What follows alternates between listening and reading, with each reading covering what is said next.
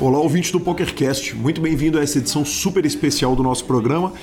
Essa edição é diferente de todas as outras. Nós gravamos 107 programas falando de poker, vamos continuar a partir da semana que vem falando de poker, mas resolvemos fazer uma edição super especial no seu feed, falando de rock, música, discos de vinil. Eu e o sensacional Sérgio Prado do Piada Interna do Poker Stars, narrador da ESPN, enfim, é, é um programa especial diferente de tudo que a gente já fez. Espero que vocês curtam e na terça-feira que vem estamos de volta, ok? Valeu!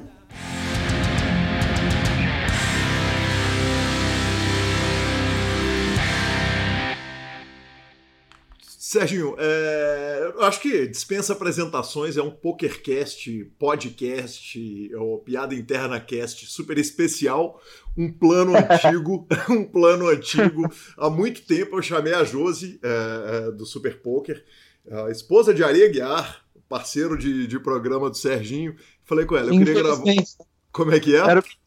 Ah, era o que tinha, né? Exato. Eu tentei achar o melhor, mas só tinha ele. Acontece, né? Nem sempre a gente pode escolher as coisas.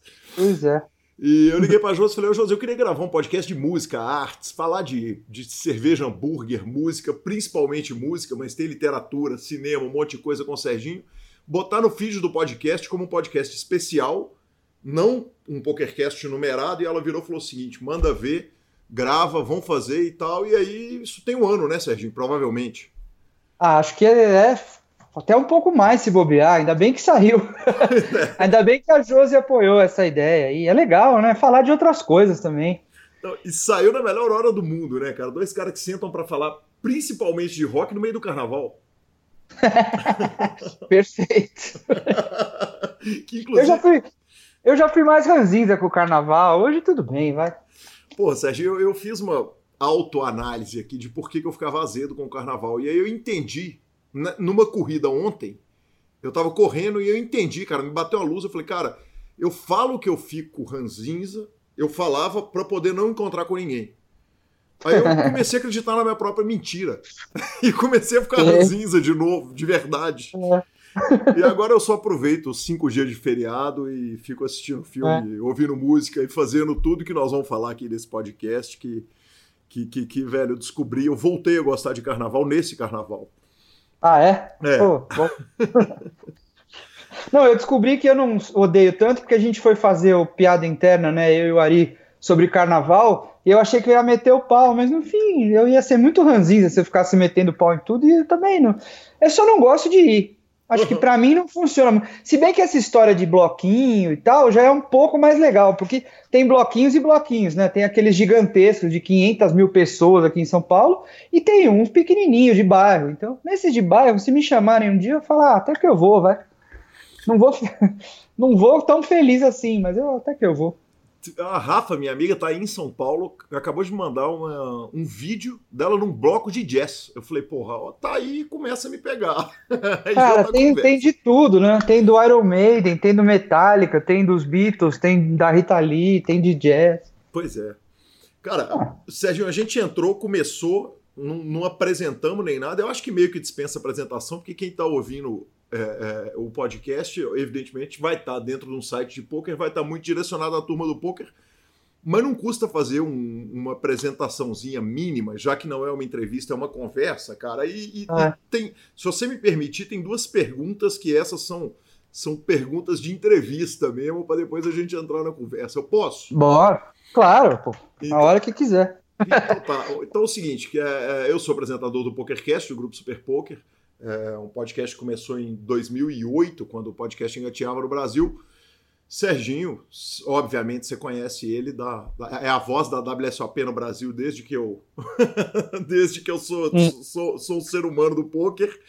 E, e atualmente, né, cara, eu falo que a ESPN virou, virou a segunda profissão excelente, mas o, o seu trabalho que eu tenho o maior carinho do mundo atualmente, que alegra minhas quintas-feiras, é o Piada Interna Podcast com a Aria Guiar, velho. Parabéns, que, que legal. O programa tá no quinto, correto? Sétimo. Sétimo? A gente vai. É, o sétimo vai gravar amanhã. Putz. É que tem uma introduçãozinha lá que conta como programa, mas na verdade são seis programas até agora. Vamos gravar o sétimo amanhã. E... Você só errou uma coisa, você falou de que o piada interna é trabalho, né? Não é trabalho porra nenhuma, né? São dois retardados falando besteira o tempo inteiro.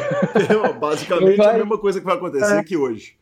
Não, mas aqui não é besteira, aqui nós estamos falando de assunto sério. Lá a gente fala umas groselhas que até a gente desliga e fala preocupado, falando assim: será que os caras vão achar que é verdade?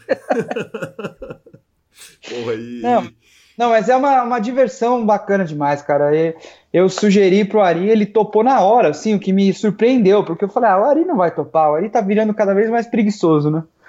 Morando no interior, ele não quer sair de lá pra nada. Ele falou: não, vamos fazer, você mora do lado da TV a gente grava na sua casa. Eu falei, nem precisa, cara, eu posso ir em qualquer lugar gravar com você. Não, a gente grava na sua casa mesmo, que é legal, e não sei o que, e vamos. E eu faço tudo, né? Então ele não precisa fazer nada. Essa parte de tecnologia e a parte de mídias sociais, ele nem quer saber. Mas é genial, cara. O Ari e o Lanza são as estrelas, né? São os caras que é, sentam, sentam, gravam e vão embora e não tem que fazer mais nada. Não, vamos fazer um podcast eu e você e deixar o Lanza e o Ari fazerem um deles. Vamos ver o que acontece. eu, eu, deixa eu te falar, o Bet365 tá pagando, aliás, o, Poker, o Stars Bet tá pagando 1,01 que o programa chega no 4. O programa dos dois. tá certo. Serginho, deixa eu te perguntar um negócio, cara. É, você é um cara do rock, do jazz, do vinil, do monte de coisa. É, por que, que você virou jornalista esportivo em vez de, em vez de ir pra cultura? Você pensou nisso? Você pensou ah, em ir pra cultura? Sim. Quando moleque eu tinha banda. Uhum. Sempre toquei guitarra e tal. Tinha uma banda de metal extremo, assim, na época, que é extremo pra época, né? Na época era, a gente era contemporâneo do Sepultura, do Overdose lá de Minas, das bandas aqui de São Paulo, do Viper, Exort, sabe? Era tudo na mesma época, então eu tava lançando, então era todo mundo meio ruim, só que a gente era bem pior, assim. E eu sempre fui um guitarrista meio medíocre. Aí, cara, foi crescendo, saiu da banda, aí desisti desse sonho de ser músico, porque para mim, eu convivia com os puta músicos, entendeu? E aí eu uhum. falei, cara, não é pra mim, eu não vou conseguir, não vou ser bom. Então, você, o que, que eu sei fazer? Ah, gosto de tecnologia e vou trabalhar com tecnologia. E comecei a entrar nessa coisa de, fiz rádio TV e comecei a trabalhar em televisão, e foi aí que eu fui, entendeu? E eu sempre escrevi bem, assim, uhum. não tenho modéstia nenhuma de falar isso, que eu escrevo bem. Eu vejo que hoje em dia tem muita gente que não, não escreve legal e está escrevendo nos veículos grandes, assim. Uhum. Aí eu falei, bom, vamos escrever. E com essa coisa de trabalhar em TV, eu até tentei escrever para algumas. Tinha uma revista de jazz antigamente no Brasil, eu mandei currículo, só que aquela coisa, os caras não tinham grana, sabe? Essas coisas. Uhum. Aí eu fui, com um negócio de TV, eu fui trabalhando em várias TVs até cair na ESPN, né? E aí que a coisa é, me levou para o lado do poker e lá eu acabei é, entrando no blog do Poker Stars e aí escrevendo muito mais, entendeu? Mas, mas, mas... foi meio por, por, mais por gostar de tecnologia, sabe? Eu antes eu não era nem produtor, eu virei produtor na ESPN, eu era editor de vídeo, sabe? O cara que mete a mão na massa no computador. Mas Sergio, quantos anos você tem? Eu tenho 48. 48. Eu acho. Quer dizer, você é, é. da geração um pouco mais novo dos críticos de rock principais do Brasil, quer dizer, o Ricardo Alexandre, ah, sim. o sim, Forastieri, esses caras todos, os grandes críticos de rock, eles são da sua é. geração. Você cogitou? Eles eram mais velhos, né? Eu lia os textos desses caras, né? São três, até do próprio Paulo Ricardo, sabe? Que o, vocalista do RPM, que muita gente não sabe que era um dos grandes críticos de rock que tinha, o cara que, sabe, é, que não sei se é da tua geração, mas tinha aquelas revistas pôster da Som 3, Tem, você já chegou sim. a ver? Sim. Que é, era um de cada banda, assim, né? O Paulo Ricardo escreveu a maioria, e no do Iron Maiden tem uma foto dele com o Bruce Dixon, sabe, umas coisas assim, Paulo. Esses caras eram um pouco mais velhos do que eu, então eu lia muito esses caras. Né? É, e era o segredo de escrever bem, cara, ler muito, né? Cara, hoje em é, dia é, é difícil. O Ricardo ler. escreve sobre rock e depois ele monta o RPM. Cara, o RPM é baita de um fenômeno, né? Cara, era bizarro. Na, na época eu não gostava, hoje eu dou valor, né? Uhum, cara, foi grande Pô, pra caramba, né? Pô, o que os caras fizeram nunca vai existir mais no Brasil, né? Mas você cogitou ir pro jornalismo, é, pro jornalismo musical, quer dizer, bater na porta ah, da, da, da, mas muito pouco, né? Muito pouco, porque era aquela coisa, eu já sabia que desde aquela época era pouca grana, pouca coisa e tal. E acho que esse lance da tecnologia naquela época me fascinava mais, entendeu? De gostar de televisão, gostar de edição. Então eu fui mais por esse caminho mesmo. Entendi. É que aí o poker foi uma grande paixão e no poker era essa coisa. É... Você ainda tinha que fazer tudo muito na raça, entendeu? É, hoje em dia é muito mais fácil você chegar no meio do salão ali, pegar o teu celular e sair fazendo live, gravando vídeo e tudo mais. Naquela época, meu, nem câmera a gente tinha para bater foto direito, né? Uhum. Então o jeito de, de fazer alguma coisa no poker nos bastidores era escrevendo. Uhum. E foi o que eu sempre fiz, né? Porra, bacana. E vai acabar. É, vai acabar um dia, porque hoje é o que eu falei, é muito mais fácil você falar e botar imagem, é muito simples, né? Então as pessoas preferem, é muito mais rápido. Eu acho que vai ficar cada vez menos esse negócio de blog. Teve uma época, vai, vamos dizer, uns 6, 7 anos atrás, que todo mundo no poker resolveu ter um blog, né? Uhum. Todos os jogadores achavam que tinha que ter. Fala um que durou. Sim. Não tem, todo mundo parou, porque ninguém mais tem paciência para escrever. E as pessoas descobriram que escrever não é fácil. e precisa gostar, entendeu? Eu, é que eu gosto, né? Outro dia eu tava re revivendo uns textos meus no blog da ESPN, né? Que o blog do PokerStar sempre foi é, uma vitrine de uma marca, entendeu? Uhum. Eu tenho que falar. Eu já fiz uns textos sensacionais no blog do PokerStars que fugiam de qualquer coisa, mas o da ESPN era totalmente meu, entendeu? Era um blog de opinião. Então tinha umas coisas muito legais. Eu botei um texto lá que eu escrevi faz, sei lá, uns sete, oito anos, que era muito, muito bacana. Eu explicando poker pro meu filho, né? Que hoje está com 13 anos. Ele devia ter uns 5 na época. Eu vi, há muito pouco tempo, né? Você colocou isso. É. É, não, eu olhei lá e falei, pô, esse texto é legal pra caramba, eu vou pôr de novo, porque ele é curtinho, né? E é engraçado que é um texto super curto para um texto de, de blog, um texto de alguma coisa assim. E eu postei e teve gente que falou: olha, galera, lê esse texto que é muito legal. É um pouco longo, mas vale a pena. Sabe, é um texto de três parágrafos. Uhum.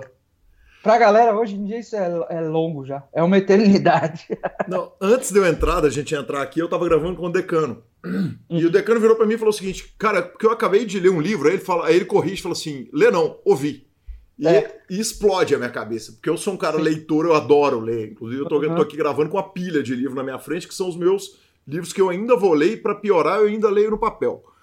É. Mas, mas é impressionante, né? Como é que muitas pessoas é, é, que são das artes, que são da cultura, hoje em dia falam comigo, falam, cara, eu não consigo mais parar e ler, porque a captação de informação, é. Né, então, é, é, é, a, a, leitura escrita, tem, tem, tem, uns pensadores atuais que falam que pelo primeiro momento a, a, a comunicação escrita ela está perdendo para outras formas, especialmente vídeo, mas áudio também, né?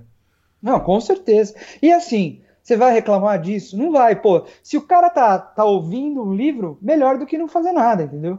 Se ele tem tempo de. O único tempo dele de ouvir é no carro, eu sei que o DC faz muito isso. Ele sempre me fala, ah, ouvi um livro muito bacana, e não sei o que, vou te passar o audiobook e tal. O DC lê muito no carro, porque ele sai da casa dele para ir pro escritório, ele perde uma hora no trânsito. Uhum. Então é a hora que você tem. É por isso que eu acho que os podcasts no Brasil agora, nesse momento que a gente tá, eles vão dar uma renovada, entendeu? Uhum. Porque no, é um, mundo, uma, né? uma, hora de você ouvir. é, você tem muito tempo para ficar ouvindo. Você uhum. não tem mais tempo para parar e, e ler. E mesmo eu que gosto, às vezes eu fico. É, é difícil para mim, porque você se desconcentra, você vai fazer outras coisas e tal. Hoje em dia o cara tem que ir na academia, ficar uma hora na esteira ou na bicicleta, pode ficar lendo, ouvindo, sei lá o que for. O cara tem que sair de casa, ir para o trabalho, voltar, ou tá no ônibus. Você tem muito tempo em que você não pode perder, vamos dizer assim. Uhum. E esses, né, é, é, esse é o espaço que te preenche, entendeu? Porque seria idiota você ficar nesse tempo, vai, vamos na academia, ficar vendo stories no Instagram, ou no, no ônibus vendo feed do Facebook, entendeu? Sim. É melhor que faça outra coisa. E, e, aí você acaba agregando uma, uma coisa nova, né? Uma coisa que você aprende ali nesse, nesse meio pois tempo, é. né? Não, pois é. É a questão da mídia saber se adaptar, entendeu? É, é, a velha questão. Eu sou um puta colecionador de vinil, voltei, né? Agora, há uns dois anos, eu voltei a colecionar, peguei meus vinil velhos, eu tinha vendido a maioria, mas alguns eu separei, né? Uhum. Aí, cara, eu adoro vinil. Vou parar de assinar o Spotify, o, a Apple Music? Não vou, cara. Sim. Porque é, é, outro jeito de ouvir música, eu preciso disso. É muito fácil você ter no teu celular ali, você ter no carro, você ter aonde for, sabe? Você faz uma playlist para ouvir no churrasco, umas coisas assim. Mas vinil tem, a, tem o seu valor também. Eu tenho os meus livros de papel e consigo ler livro em outros, outros formatos também. O importante é, é ler, ouvir música, né? Eu acho que é isso. Serginho, eu tava ouvindo um cara chamado Ted Gioia, eu não sei se você conhece ele, ele é um historiador de jazz e um, um, historiador de música e um jazzista. Sim, é. Eu acho que você já me falou dele uma vez e, que a gente conversou. Cara, eu ouvi o podcast desse cara, um podcast, uma entrevista dele e. Exatamente, foi você que me falou. Cara, e é maravilhosa essa entrevista. E ele é. coloca um negócio que, que, que, que é o negócio mais que me marcou, porque foi um processo que ele veio acontecendo na minha vida e eu nunca tinha prestado atenção nele. Que foi o seguinte: é, ele fala Cara, a música é o único meio de, de, de arte que piorou com o passar do tempo. O cinema virou uhum. 3D na puta tela gigante, a televisão da sua casa virou tela plana, linda e maravilhosa com surround. Uh, uhum. O livro digitalizou, a qualidade dele é rigorosamente impecável. E a música, o cara que ouve música hoje, ele ouve na, no, no, na caixinha de som do telefone lixo dele uma música de qualidade de stream e tal. E na é. hora que eu ouvi, assim, a, a, parada me bateu igual um soco na cara. Porque sabe quando você é culpado, que você, que você uhum. fica querendo se defender, e eu procurei me defender ali. Eu tava, inclusive, na esteira, ouvindo pelo telefone. e eu falei, cara, eu, eu sou muito culpado disso, cara. Eu, eu ouço. É, eu descobri agora, eu redescobri o, o, disco, eu descobri o disco do, do Emicida, uhum. é, novo e apaixonei. E aí tem uma música que é do Belchior, que é um sample do ah. Belchior. E aí eu fui ouvir o, o, o, disco do Belchior lá de 1974, se não me engano, e apaixonei com o disco. E, e, e, de repente eu me vejo o seguinte, cara, eu tô ouvindo na caixinha do iPhone, no loudspeaker do iPhone, um lixo de som, um, um som horrível. E aí eu te vejo colecionando vinil e eu falo, velho, que homem. Ah, cara, é, é precisa ser corajoso para começar tudo de novo, assim. A história foi, eu, eu tava viajando com a Rebeca na Europa, e aí ela queria fazer aquelas coisas, né? Ir em lojas, comprar, é, ver roupa, ver perfume, essas coisas. Aí eu falei, ah, amor, deixa eu. Tô aqui na loja do lado, que era a Finac, né? Uhum. Aí entrei na Finac e tinha sessão de vinil e eu fiquei horas ali vendo. Uhum. A hora que ela chegou, a gente marcou uma hora lá, ela veio. E eu tava lá no, nos discos de vinil, eu saí, ela falou: é, você não vai levar nenhum? Eu falei, amor, eu não tenho nem onde tocar. Ela falou: é, compra uma vitrola. Aí eu falei, putz, não, não, não, não. Mas aí fiquei. Daí nos outros dias, qualquer folguinha eu ia na FINAC e ficava namorando os discos. Uhum. A mãe ela falou: ah, quer saber? Compra essa porra logo. Aí eu comprei os discos, comprei a vitrola e comecei tudo de novo. Peraí, não, eu só tinha. Não contente só... em carregar os discos, você ainda carregou a vitrola junto na, na não, mala? Não, a vitrola eu comprei. Não, eu comprei aqui. Uhum. Não, e, e, nessa primeira viagem, cara, eu comprei disco no último dia, assim. Então eu comprei pouquinho. Na viagem que eu fiz agora pro Japão e para Los Angeles, amigo, ali foi pesado, viu? Tanto é que gente me falou assim: Nossa, quantos discos você comprou? Eu falei: Eu comprei o que dava para carregar. Uhum. Que é, é, Porque é se tivesse para carregar mais, eu comprava. Porque, primeiro, é muito barato. No Japão é ridículo de barato. Quanto que é barato? Você compra. Cara, depende. Eu comprei o Close to the Edge do Yes lá por, sei lá, 40 reais. Uhum. E 40 reais não é um, é o disco nacional de lá, é japonês, perfeito, impecável. Comprei um disco da Mahavishnu Orchestra por, sei lá, 25 reais. Uhum. Então é ridículo. vale muito a pena. Cara, é o som. É, é, é, o que que é? Porque ó, olha só, tem, tem mil coisas que. E, e aí eu tô te perguntando para eu entender de verdade. Tem, tem uhum. algumas coisas o seguinte. Primeiro, me parece que você voltar com 50 vinis, o plural é vinis, é, não é? É, é vinis. você voltar com 50 vinis de viagem, você voltar com 50 CDs de viagem, me parece que os 50 vinis são mais, mais frágeis, mas mais fáceis de ser carregados, porque você consegue fazer um bloco com eles. Isso é verdade? É, mas é muito pesado, né? E assim, os discos hoje são bem mais pesados que antigamente. Primeiro pelo peso, Uhum. Que antigamente era o disco brasileiro tinha, sei lá, 100 gramas, hoje é 180, 200. Então já é o dobro. E assim, teve Peraí, muitos 200 eu... gramas um disco, Serginho? É. Caramba. É. O, os, a, a, essas edições novas é 180 e tem uns mais legais, assim, até que são 200. Não sei se faz muita diferença, mas, por exemplo, eu tava ouvindo um do King Crimson hoje que é 200 mesmo. E tem uma coisa que é assim, eu comprei muito disco de bandas e coisas de uma época da década de 90 que eram pós a morte a, prime... a morte do vinil, sabe? Quando já era tudo CD. Uhum. Então, por exemplo, eu comprei o Angel Dust do Fate No More, o Southern Harmony and Musical Companion do Black Rose, é, um disco do Arrested Development, que é uma banda de, de rap, sabe? Cara, é, todos esses discos são da década de 90. E eles no vinil, eles viraram discos duplos. Uhum. Porque o CD, o cara podia gravar até 72 minutos, o cara mandava ver, né? Uhum. 60, 70 minutos. Isso só cabe num disco duplo. Então, a, a, ainda por cima tem isso. Por exemplo, você compra o disco, ele é muito mais pesado e às vezes é duplo, entendeu? Entendi. Então, é, veio coisa pra caramba ali. E aí o seguinte, pra, mas para carregar ele, apesar dele ser mais pesado, ele me parece o seguinte, você consegue dar uma embrulhada melhor nele e carregar, nem que seja com rodinha para voltar de viagem ou não, porque 50 CDs é uma zona na sua mala e ocupa o espaço de uma mala gigante, né? É, eu peguei uma sacola lá na, na Amiba, né, nas lojas que eu fui comprando umas sacolonas uhum. e trouxe nessa sacola. É que é pesado, é, detona toda a sua mão, sabe, de ficar carregando, mas valeu a pena, cara. Passei nas alfândegas assim, sem problema nenhum, né? Uhum. Teve um cara lá, é, eu voltei é, de Tóquio para Los Angeles, aí de Los Angeles para Houston e de Houston para cá. Então, eu passei por duas alfândegas ali, né? O cara lá de Houston, ele me parou, daí uhum. falou: "O que, que é isso daí?" Eu falei: ah, "São discos, né?" Aí ele, deixa eu, posso ver? Aí eu botei ali, ele foi vendo mesmo, né? Uhum. Aí ele falou: "Olha, eu não sei, mas eu acho que não é legal isso não." Eu falei: Oi? Aí ele falou: É, teu gosto é muito antigo, cara. Você tinha que ter umas coisas mais modernas. Eu falei: Bom, aí já dei risada, já deu tudo certo, né? Porque todo mundo para pra ver, cara. É, é impressionante. Era uma coisa tão do cotidiano das pessoas e hoje em dia é um bicho de sete cabeças, cara. Sim. É muito louco. Não, mas para pra ver mesmo. Aliás, ele perdeu o spot falia. Você perdeu o spot falia com ele, que ele virou e falou: seu gosto é. é muito antigo. Você devia ter respondido, bicho, se eu gostasse de coisa nova, eu não tava comprando vinil, querido. É verdade. Se bem que a galera lança agora no vinil também, né? Cara, é, é isso é muito sensacional. Eu, eu, é, aí o seguinte, aí tem a carregada. Aí tem o tamanho da capa, né, Serginho? Que é um negócio. Ah, que é o seguinte, cara, cara isso... a, a, arte da capa de um, de um CD, ela, ela, nunca vai ser comparável, né, velho? Você pega, vamos pegar o exemplo clássico. Eu que não sou Beatles people, mas você pega a capa do Sgt. Peppers. Você bota aquilo ali em CD, é, é criminoso, né?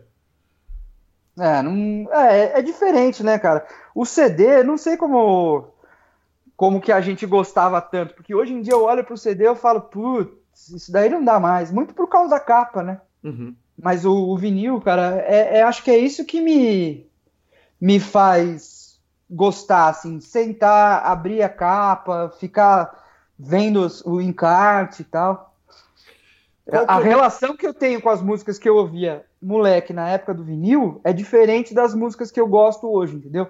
Tem bandas novas que eu gosto, ouço pra caramba, às vezes eu não sei direito o nome das músicas, uhum. não sei a letra direito. A, a, as músicas antigas, cara, pô, eu sei tudo, né? Por quê? Porque você não tinha que fazer. Então, você, moleque, você pegava o disco de vinil, botava a vitrola ali, deitava na cama e ficava lendo encartes. Era o que tinha para fazer, não tinha internet, não tinha nada, né? Uhum. Perfeito. É, Serginho, e, e, a qualidade, cara? Porque eu tenho um problema que é o seguinte, eu, eu, eu conformei. Eu, eu agora, 2020, 44 anos de idade, eu tô conformado com a qualidade minha piorou. Eu, eu quando eu, é. eu, eu, eu, me ligo que eu tô ouvindo um disco que eu gosto na caixinha do celular, no, no, no, no som do celular, eu pego uma caixinha dessas clipe da JBL também, que é menor do que minha mão, menor do que minha mão, e ligo nela. E para mim aquilo atende. Sim. Não, e cara, eu nunca. Eu, ó, eu já fui dono de estúdio de gravação de, de trilha, de produção de, de áudio e tal. Cara, para mim, mesmo com o ouvido treinado, não me incomoda, sabia? O quer dizer, você ouvir no stream numa caixa pior não te incomoda. A, a qualidade ah, do não vinil muito. não é a grande magia dele. Tanto é que assim, a, o meu som, ele tá ligado, o meu disco de vinil, né? Tá ligado no home theater aqui da sala. Uhum. Então é da onde eu ouço o stream também. Cara, Entendi. não tem tanta diferença assim, é mais coisa romântica mesmo. O que muda sinceramente, é a tua relação com a música. Quando você está ouvindo no streaming, você bota ali para tocar, bota playlist, bota as coisas, a música fica meio que de fundo, sabe? Uhum. Como o vinil você tem que ficar prestando atenção, é um ato físico mesmo, você tem que levantar, você tem que ir lá na estante, escolher, pegar o disco, colocar na vitrola, sentar, e daí no máximo 20 minutos você vai ter que virar de lado, botar o outro lado, entendeu? você tá mais envolvido ali. E aí é aquilo, você pega, fica lendo, fica vendo o encarte e tal. É uma coisa mais romântica. Acho que o, o teu jeito de encarar a música é diferente. Fora que tem o negócio da posse, que é uma coisa que é, quando fala de cultura, assim, é uma coisa que eu gosto, é coisa de colecionador, né? É legal ter a coisa no, no vinil. A mídia. É legal é, ter, a, ter o livro na tua estante, entendeu? Uhum. Eu, eu gosto disso. Isso é. é uma coisa muito maluca. Tem uma, um negocinho, deixa eu ver se eu consigo achar aqui para não falar besteira. Eu coloquei no, no stories do Facebook outro dia. Ah, perdi. É, falava dessa coisa de ter o vinil, né? Cara, é, eu acho que vale vale muito a pena. Eu, eu sempre fui colecionador, entendeu? Uhum. Mesmo moleque, né? Colecionava vinil, colecionava quadrinhos, colecionava tudo. Eu até livro, cara, que você teoricamente você lê uma vez e não vai ler de novo, eu não descarto os meus livros, a maioria. Ah, eu deixo guardado. Que é um problemão de volume, né, cara? Eu tenho, uma, eu tenho um problema é. gigante, porque é o seguinte, eu tenho, eu não tenho onde tocar vinil mais, mas eu tenho os meus discos. Uhum. Aí eu tenho a minha estante de livro inteira, que toda vez que alguém fala assim, me empresta esse livro, eu empresto um, nesse meio tempo eu vou lá, compro o livro, dou pra pessoa e pego o meu de volta, porque o meu tá todo escrito, eu gosto de escrever em livro, eu tenho o negócio de, de, de marcar. É, e os meus discos eu não consegui desfazer de nenhum, apesar de que eu tô seriamente cogitando, assim, separar os do Pixies, separar os Ramones, separar os Kiss, separar é. os Sonic Youth, as coisas que eu gosto mais, e, e desfazer de um, de um, tantão de disco que eu não faço questão de ter mais a mídia física, mas ao mesmo tempo eu tenho um medo gigante de arrepender isso, de arrepender disso, como eu faço com o instrumento musical, que eu sou acumulador, então em vez de ter uma boa guitarra, ter um bom baixo, ter eu, eu, tenho três guitarras meia boca, tenho três baixos elétricos meia boca, tenho dois violões meia boca e tem bons pratos de bateria, que é o instrumento que eu não toco. Tá certo. Genial. Mas, mas... Eu acho que essa coisa de quem gosta de música, assim, quem gosta de música? Todo mundo, vai. Uhum. Todo mundo gosta, tem, ouve alguma coisa, mas é, quando eu falo gente que gosta de música, é isso, que tem o tesão de colecionar, de correr atrás, de ouvir sempre o disco novo do cara, o álbum novo, né? Tem, essa geração de hoje é, é, é, é ruim, porque eles não têm essa, essa cultura, né? Então isso está se perdendo um pouco, né? Uhum. Não, não tem nem esse tempo de atenção, porque na verdade o, o tempo de atenção que a pessoa gasta a cada coisa é é, é, minúsculo. E aí tem uma coisa que a, que a gente tem que é o seguinte: de, eu, eu enxergo um álbum, um disco, que é. Para pegar um exemplo de um disco não, de uma banda que eu não gosto, eu não gosto de Pearl Jam. Ou não é. sou fã de Pearl Jam. Ela não, não me incomoda, não me diz muito. Mas eu, eu tenho uma teoria sobre discos que são perfeitos. Tem disco que é perfeito uhum. da primeira à última música. E eu não enxergo, não é uma música, eu enxergo o disco inteiro como obra. Exato. Eu tenho essa teoria e depois a gente pode fazer uma lista, então, de discos perfeitos. Tem uns que até não sou muito fã, mas eu sei que o disco é perfeito. Cara, sabe? o Tem do Pearl Jam é um disco perfeito. É perfeito. É perfeito. Ele é perfeito. É. Então é o seguinte, ah, eu não gosto de Pearl Jam, não, não gosto de Pearl Jam. Se os caras tiverem em Belo Horizonte, tive a chance de ir, não fui.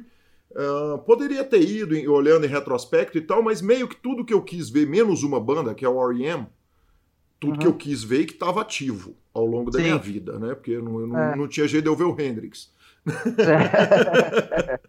É, complica um pouco. É, eu não frequento terreiro, né? não, é, não é minha religião, com todo respeito a quem. é, então, é o seguinte: é, o, o, o que acontece é o seguinte: tudo que eu quis ver, eu vi. O, o Pearl Jam é uma banda que eu não gosto muito, mas o, o Tem é um disco perfeito. E tem um caminhão de discos perfeitos. Eu, porra, disco de, de rock, de rap, de música brasileira, de tudo, de música pop. De, então. Vamos fazer essa lista, por favor. Só, só antes, é, é, é, louco que esse negócio da música é meio cíclico, né? Porque assim, no, nos anos. fim dos anos 50, começo dos anos 60. A música era mais ou menos como a gente faz hoje, não era um álbum, era o compacto que valia, entendeu? Uhum. Era música, uma música só. Então, o nego não ia para comprar o disco, ele comprava só uma música. Hoje as pessoas baixam elas não baixam o álbum inteiro, elas baixam a música que elas querem, entendeu? Uhum. E elas fazem o playlist com as, coisas, com as coisas que elas querem. Essa cultura do álbum meio que se perdeu, né? Uhum. Sim. Ah, e eu sou muito do, disso, né, do álbum, muito porque tem alguns discos que eu gosto que eles têm um conceito, né, tem começo, meio e fim, tem umas coisas sensacionais. Né? Pois é, mas, mas, aí o que acontece? Isso volta naquela, naquilo que você estava falando, o seguinte, que, que a galera não tem mais a atenção de ouvir um disco inteiro como não tem mais a atenção de ler um livro inteiro. É muito difícil. O cara, o cara é. pega a música como pega um capítulo de um livro ali. É, é, e, e, eu, eu não considero o disco, tirando a coletânea, né, um disco de estúdio, o Rocket Russia do Ramones, eu considero é um ele. Perfeito. Perfeito. Eu considero ele da primeira até a última música. Ele não é Seinfeld. Uhum. Né, que você vai lá, pega um episódio e você não precisa ver o que tá para trás, o que tá para frente. É, é ideal é. você ver. Você até pode usar ele como Seinfeld, mas o ideal é que seja que você faça com ele com a série uhum. que tem uhum. continuidade. Quer dizer, que ele ouvir aquele, aquele disco inteiro, aquela obra inteira, né? É, é, é um negócio que me dá uma satisfação enorme. Tanto que eu tô apaixonado com esse disco novo do Emicida, que eu, que eu falei, cara, esse disco é perfeito. Na, na terceira vez que eu ouvi, eu tava apaixonado, não é meu estilo de música em geral que eu gosto, Sim. não conhecia é, o Emicida. É... Uhum. Mas, é, esse disco eu nunca ouvi, vou ver, vou ouvir. É, pois é, cara. Boa, boa, indicação. Ele é impressionante. Agora, Serginho, teve uma, uma parada que é o seguinte: teve em Belo Horizonte, te, nós tivemos quatro sessões de cinema aqui no Sesc, que foi produzido pelo Rodrigo James, que é um, um cara da cultura daqui de Belo Horizonte, que inclusive participa da produção do Alto Falante uhum. da, da TV Cultura, e da Fernanda, que trabalhou na Motor Music, que foi uma gravadora relevante, uma loja de disco, que acabou virando selo, aqui, gravadora não, selo aqui em Belo Horizonte. E eles fizeram quatro sessões de filmes. É, são dois filmes sobre a cena de indie rock dos anos 90, que eu acho perfeita, aquela cena do começo uhum. da MTV, Peninha Schmidt com a Tinitos e tal. E, uhum. e, e, e, depois fizeram um, da chegada das bandas que cantavam em português, que é Raimundos, ali para frente. E depois mostraram uma matéria, que foi, foi em formato de filme, mas uma matéria da DirecTV, se não me engano, de duas bandas de Belo Horizonte indo tocar no South by Southwest, no Texas. E a, as sessões de cinema foram incríveis, sabe, Serginho? Mas, mas teve um negócio que foi sensacional. Em todas as sessões, ela pegou quatro pessoas e colocou quatro pessoas para discutir com a plateia do, dos filmes a respeito de algum tópico específico. Então, o Rodrigo, que era dono da MTV, da, da sucursal, vamos dizer assim, da filial Belo Horizonte, da, hum, da MTV, tá. participou e tal. E na última discussão participou o Arthur G. Couto Duarte, que era do Estado de Minas, que escreveu para a Bis. Ele foi daquela grande geração de, de críticos. Sim, eu lembro dele. É, Arthur G. E, e aí, a galera estava discutindo um assunto que dá para a gente falar dele daqui a pouco, que é a respeito da morte do rock como cultura totalmente hegemônica. Mas, mas aí teve uma reclamação, tava o Terence Machado, o, o Arthur, é, mais uma galera falando o seguinte: peraí, mas porra, nós estamos aqui todo mundo e quem que ouve música nova daqui dessa galera? quem aqui tá procurando música nova para ouvir? E o próprio Arthur tava falando, porra, eu tô ouvindo coisa nova pra caramba, o Terence o James falando de um monte de coisa nova que eles estavam ouvindo.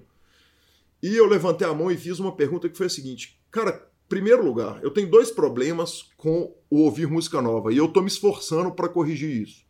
O primeiro problema é o seguinte: tem tanta coisa do para que eu não conheço, do jazz, que eu conheço 10 caras do jazz e não conheço os outros 100 que fizeram coisas maravilhosas, e que eu tenho mais interesse de conhecer as coisas que me passaram batidas para trás do que, o, do que o atual, esse é o primeiro problema. Mas tem um, um segundo problema que, que chega nisso que você está falando do vinil, que é o seguinte: quando é, a gente tinha 17 anos de idade, 16 anos de idade, você tinha 5 horas de escola, 8 horas de sono, né? menina 10. Né?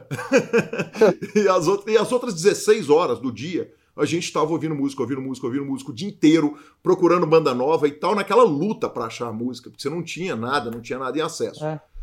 Hoje em dia, o, o, tempo nosso é dividido com. Primeiro, a gente não tem o tempo mais ocioso que tinha, longe disso, você é pai, né? Eu tenho 136 ofícios entre profissões e diversões. é, Mas além disso, tem muita coisa que ocupa o nosso tempo. Por exemplo, o, o, tempo que a gente ouve música, comparado com o tempo que a gente ouve podcast, aí nós dois somos culpados, porque o tempo que as pessoas estão ouvindo os nossos podcasts, elas poderiam estar ouvindo música. Verdade. E não estão ouvindo. Mas pensa o seguinte: eu sei que é um dos caras mais apaixonados com música que eu conheço. Eu, que sou um cara apaixonado, e todo mundo que estava ali virou e falou: caramba, é mesmo. É mesmo. Até esse tempo, que é o tempo de de corpo ocioso e cabeça livre, que você poderia estar conhecendo novas músicas, você está, em geral, ouvindo um podcast, agregando conhecimento ali prático. Não sei se, se, se eu estou fazendo injustiça com música, falando é. que ouvir um podcast é conhecimento prático ou não. Mas dificultou, né, para a gente sentar, ouvir uma música nova, abrir o disco. E esse processo, ele demanda um. Esse processo que você falou, voltando nele lá, de abrir o disco, tirar ele do, do, do papel, tirar o plásticozinho, botar no disco, virar na vitrola e tal, ele tá difícil, né, cara?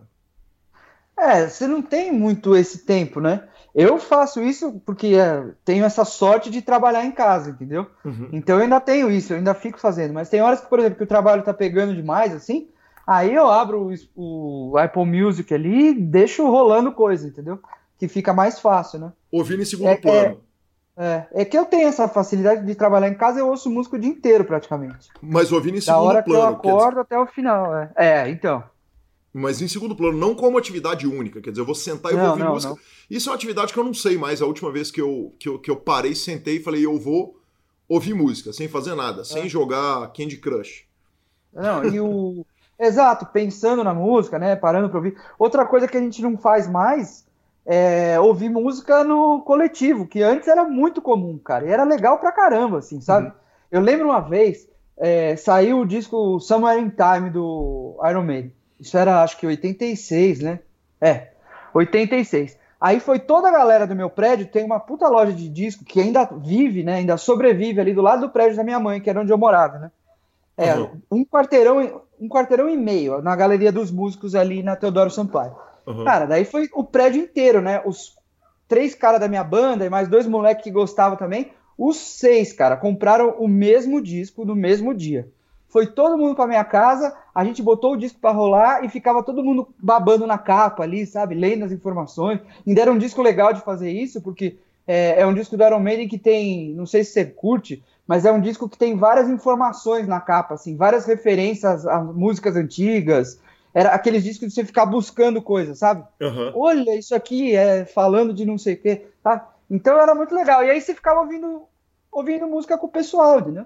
E é uma coisa que hoje você faz isso, você não consegue. É o que a gente falou. A gente não consegue nem fazer sozinho. Imagina juntar três, quatro amigos para, sei lá, tomar uma cerveja e ficar ouvindo música e falando da música e não sei o quê. Não faz, né? Acabou. Não faço. É, eu acho que essa experiência hoje, ela só, você só replica ela no show. É né, Gui? Que você, é. você vai pro show com a galera e aí você vai parar e vai efetivamente ver o show. É. Né? É, é, é, é bizarro e é, é, meio pena, né, cara? É meio triste isso, assim. Porque era legal, né? é, não, legal demais. E você. Oh, eu sinto muita falta de falar com as pessoas sobre música, porque meus amigos que gostam também, então, né, nessa outra pegada da vida, né, hoje em dia. Às vezes eles vêm aqui em casa e a gente fala um pouco de música, sai no boteco, bate papo, mas antes era muito mais, né? Porque era unia muito mais as pessoas a música. Aí veio o Walkman, o Discman, aí começou a separar, entendeu? Uhum. Cada um podia ouvir a sua música, né?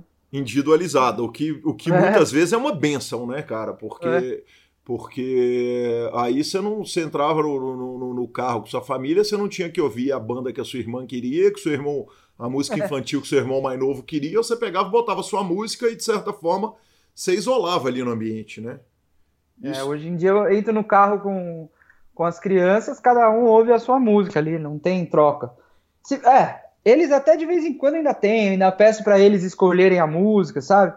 Uhum. Eles gostam de umas coisas que, que eu gosto também, né? Que tem no meu no meu celular lá, as músicas, deixo ali para eles. Cara, eu acho que falta isso. Eu ia gost... O mundo ia ser melhor se a gente ouvisse mais música, todo mundo junto.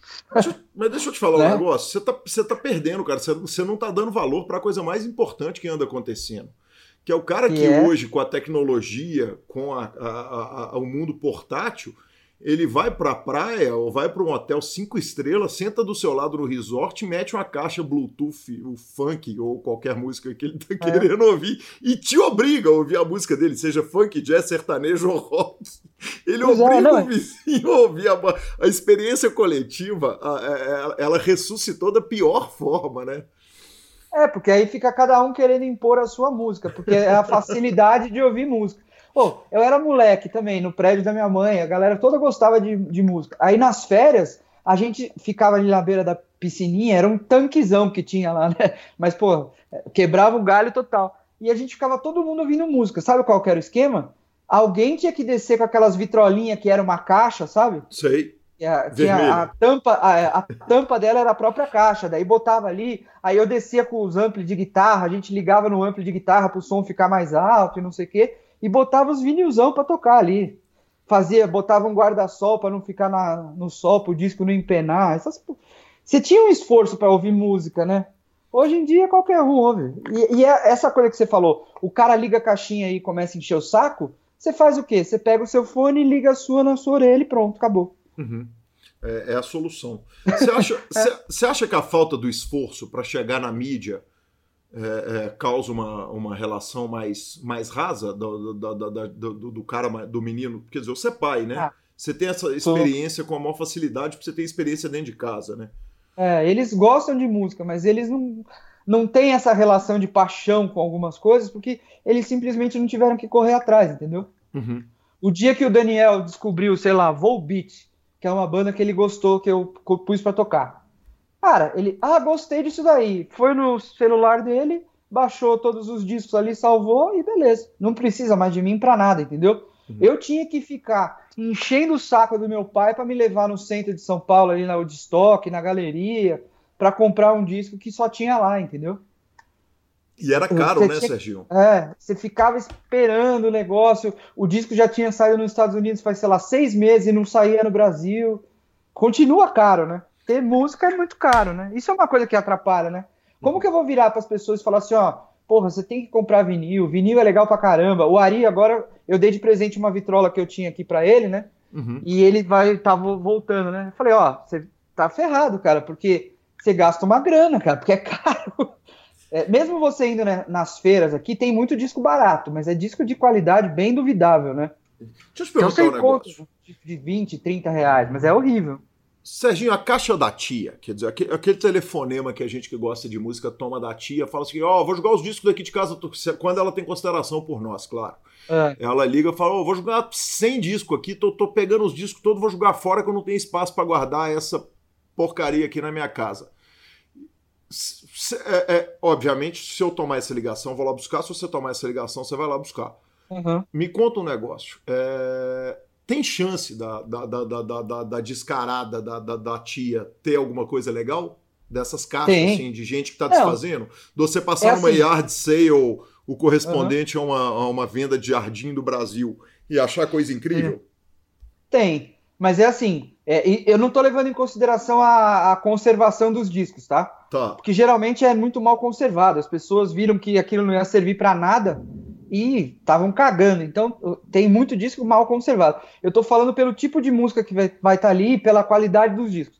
Vai ter muita coisa legal, entendeu? É que assim, o disco brasileiro uhum. que a gente consumia, o disco de vinil, era horroroso, cara. A é, qualidade. É, assim, a, a qualidade da capa é de chorar de ruim. Parece uma folha de sulfite, entendeu? É tudo fininho. É, é o que eu tô te falando. Eu comprei esses discos no Japão, coisa usada da época Cara, era outro mundo, né? Por isso que eu babava tanto nos discos importados, porque era melhor, cara. Era muito melhor. Além de ter coisas que não tinha no Brasil, a qualidade era muito melhor. Então eu duvido um pouco que o disco da tia tenha. E sabe o que, que vai ter nas caixas? Hum. Vai ter muito disco de trilha sonora de novela, que era o que vendia pra caramba. Que era tipo os, o. Pra quem é, é jovem e não sabe o que é, disco de novela era tipo playlist da época. Eles pegavam as melhores músicas ali e jogavam tudo num disco de novela. Não tinha nada a ver com a novela, né? Uhum. Mas é, eles colocavam ali. É, putz, vai ter muito os discos que todo mundo comprou, né? Tipo o thriller do Michael thriller Jackson. Do Michael Jackson. Por, por exemplo, vai estar tá lá, porque todo mundo comprou. Mas vai ter disco que todo mundo comprou, tipo o thriller, que é sensacional, o Brothers in Arms do Dire Straits, por exemplo. Dire Straits, a obra inteira do YouTube. É, o YouTube vai ter alguma coisinha ou outra, um pouco menos, porque acho que o YouTube começou a ficar muito popular no finalzinho do vinil, assim. Vai ter coisas da década de 70, mas aí você pode achar umas coisas legais, tipo Fleetwood Mac, Eagles, coisas que todo mundo comprou também, nem tanto no Brasil, mas lá fora, né? Não, e tinha um negócio que, é, é, que acontecia o seguinte: o Brasil ainda tinha discos que os caras não tinham direito autoral e tinham músicos muito bons de estúdio na época. Os caras é. regravavam disco gringo. Umas inter loucuras. Interpretando as músicas gringas que nem era o disco original da banda, dava uma mudada no nome e soltava aquilo. É, não, coisa de louco. Ah, os caras do Roupa Nova, né? Que eu falei do Roupa Nova no podcast. Teve um monte de gente que encheu o saco por ser o Roupa Nova. Cara, os caras do Roupa Nova eram os maiores músicos de estúdio do Brasil na década de 70. Uhum. Eram eles que faziam tudo, né? Sim. E... Era, era legal pra caramba, assim, o, o, trabalho desses caras, né? As caixas de disco da tia, dá pra achar aqueles primeiros discos do Roberto Carlos, aqueles clássicos. É... Ah, de repente você pode achar uma um dessas mais racional da vida. É, dá pra achar umas raridades dessa e ganhar um dinheiro hoje, ou mesmo manter, entendeu? Uhum. Mas não sei se a caixa da tia. É que a tia naquela época, vamos supor, ela devia ter, sei lá, 20 anos na década de 70 ali. De uhum. repente ela estava ouvindo até um Led Zeppelin, uns Beatles, Rolling Stones, umas coisas muito bacanas, Pink Floyd, né? Vai que você acha um Dark Side of the Moon, uma primeira edição ali, bacana. Não, e a caixa da tia tem os discos dos primos, né? Que largaram de casa quando casaram e os discos que ficaram, né? Não, é, mas é que putz, nessa, nesse começo da década de 90, cara, quando todo mundo viu que, ah, tá bom, vai, o vinil morreu, então vamos vender tudo. Nego, vendeu, deixou sem cuidar, jogou fora, sabe? Eu mesmo vendi os meus, eu guardei os Zapas, o, que eram poucos, porque eu já tinha muito no CD, é, guardei os Kiss e guardei os Metallica e o Sepultura, que hoje em dia é o meu disco mais valioso que tem aqui em termos financeiros, né? Que é o primeirão? É, antes do primeiro, né? Eu tenho o primeiro, mas eu tenho antes do primeiro, que é aquele split, que é um disco que é um lado é Sepultura, o outro lado é Overdose. E eu comprei no, no, na semana que saiu aqui na Pops, uhum. que é essa loja que eu falei lá de casa, com o selo vermelho da Cogumelo. Tanto é que o André aqui você falou para mim, você não tem? Eu falei, eu tenho, a primeira edição. Ele falou, tá bom, a primeira, mas com o selo preto. Eu falei, não, André, eu tenho com o selo vermelho, cara. Falou, mano, isso daí vale tipo mil reais, mil e cem reais. Eu falei, eu sei, mas não vendo. Você sabe que você não troca ele no livro do Sepultura, né? O, o, livro do Sepultura, escrito pelo Silvio, que inclusive é meu amigo daqui de Belo Horizonte, cara, é, é. é um livro que, que o, o, o, Silvio virou e falou: Poxa, mas esse livro vale, sei lá, mil prata. Cara, não sei, não lembro mais o valor, mas é. era, um, era um valor assim, era um valor inacreditável para o livro. E eu estava sentado com o, o, o, Silvio no falecido Arcângelo, um bar que tinha aqui em Belo Horizonte, e eu sou viúva de lugares, sabe? Eu sou uhum. viúva de bares. Inclusive a obra está fechada, eu estou lamentando profundamente. Foi fechada pelos bombeiros numa ação bizarra. Mas enfim, é, eu estava sentado com o Silvio e ele falou: Cara, esse livro não acha. Eu falei: Você tá maluco, velho? Você conhece a estante virtual? Ele falou: Não, não conheço. Eu falei: Bicho, então eu vou achar seu livro. Eu vou comprar dois, vou comprar um para mim e um para você. Eu fui na estante virtual procurar o disco, o, livro de Sepultura, não tem. Ele vai uhum. ter no Mercado Livre ali duas cópias e elas realmente são caríssimas, cara. E é, tá louco. Eu contei isso para um monte de amigo, um monte de amigo tem, eu não tenho, e a, a Fernanda, que é da Motor Music, falou: Gui, passa aqui, pega o livro para você ler. Eu falar, na boa, eu não quero ter em minha posse um livro de 600, 700 reais dos outros. que, que passam. Eu não sei se é. é. E às vezes nem é teu interesse, né? Eu não sei se você gosta de Sepultura ou não. Pois é, não, eu, eu gosto muito, cara. Eu gosto de Sepultura atual, inclusive. Ah, o disco novo é sensacional, espetacular. Meu vinil tá chegando, né? É. Daqui a umas duas semanas tá vindo aí. Aí sim. Cara, eu, eu meus amigos que, que viram Sepultura na formação original e Justiça Seja Feita, eu não vi. É, eu até vi uma camiseta esses dias escrita: Eu posso ser velho, mas eu vi o Ramones no palco. E isso eu posso falar. eu, é? vi, eu, vi, o Ramones duas vezes no palco em São Paulo. Mas, mas o, eu gosto do. Eu acho o show de Sepultura hoje um show incrível. E toda vez que eles tocam em Belo Horizonte, eu, eu vou e é sempre incrível, cara. Sempre é maravilhoso. É. Eu fui num recente, assim. É, logo depois que o Andréas foi no BSOP Millions, eu fui num show do Sepultura aqui do lado de casa, na choperia do Sesc. Foi animal. Primeiro que agora eles estão tocando em lugares menores, né? Então o som é melhor, é tudo melhor, assim. Uhum. Eles estão no. Eu acho que eles estão no auge, assim. Sim. Criativo e de técnica. Impressionante, cara. O show deles está matando a pau. E o Eloy, né, cara? O baterista é um ah, extraterrestre, né, velho? Esse não tem jeito, cara. E eu falei com o Andréas, conversei muito com ele sobre o Eloy. Ele falou, cara, é é um cara que dá possibilidade para a gente fazer coisas que a gente nunca tinha imaginado que conseguiria fazer. Né? Tanto é que o, o, esse disco novo, Quadra, e o anterior, que é muito bom também, o Machine Messiah, eles são bem. O Machine Messiah, todo mundo falou, ah, é o disco progressivo do Sepultura. Por quê? Porque o moleque é um monstro, ele pode tocar o que ele quiser, né? Uhum. Não, ele, e... é sensacional. E uma banda tão boa quanto é seu baterista, né? É. Por isso que eu falo que todas Pô. as bandas que eu era baterista nunca foram grandes Não, e o, o, Igor, cara, é um baita baterista. Hoje ele não tá tocando tanto quanto já tocou, entendeu? Mas ele era um puta baterista, né? Eles sempre tiveram grandes bateristas. Jean Dolabella. O Jean Dolabella, que era do Diesel também, né, cara? Que é. saiu do Diesel, que era, que era extraordinário, né, cara? É. O, o, o Jean, uma vez eu toquei com ele em Belo Horizonte, ele ainda tocava no Diesel. E alguém virou e falou: ah, ele prega a bateria no, no chão com prego e martelo, para a bateria não sair voando. E eu, eu nunca tinha visto os caras tocarem. E, eu, e, e, e, na época eu virei e falei: ah, velho, isso é marketing, velho. Pra, pra cima de mim, porra. Tô, tô velho, pra, tô velho pra essa porra. Aí eu fui ver o show dele. Eu, foi um show no, no DA, do, do DA de Arquitetura da FUMEC, ali, a faculdade onde eu estudei. É, Ali ao lado, perto do McDonald's da, da, da, da Afonso Pena, quem é de Belo Horizonte vai saber. E, cara, na hora que eu vi o menino tocando, eu caí para trás. Eu caí para é. trás. Ele era um ET criança, né? Ele era uma criança extraterrestre. É. Muito bom. Serginho, agora, uma coisa é o seguinte: a gente tá brincando que a tecnologia piorou um monte de coisa, cara. Tem uma coisa que a tecnologia melhorou e que eu acho isso maravilhoso. É, no cenário que eu vivi, eu não vivi. A maioria das minhas bandas eram covers ali no, no, no início dos anos 2000.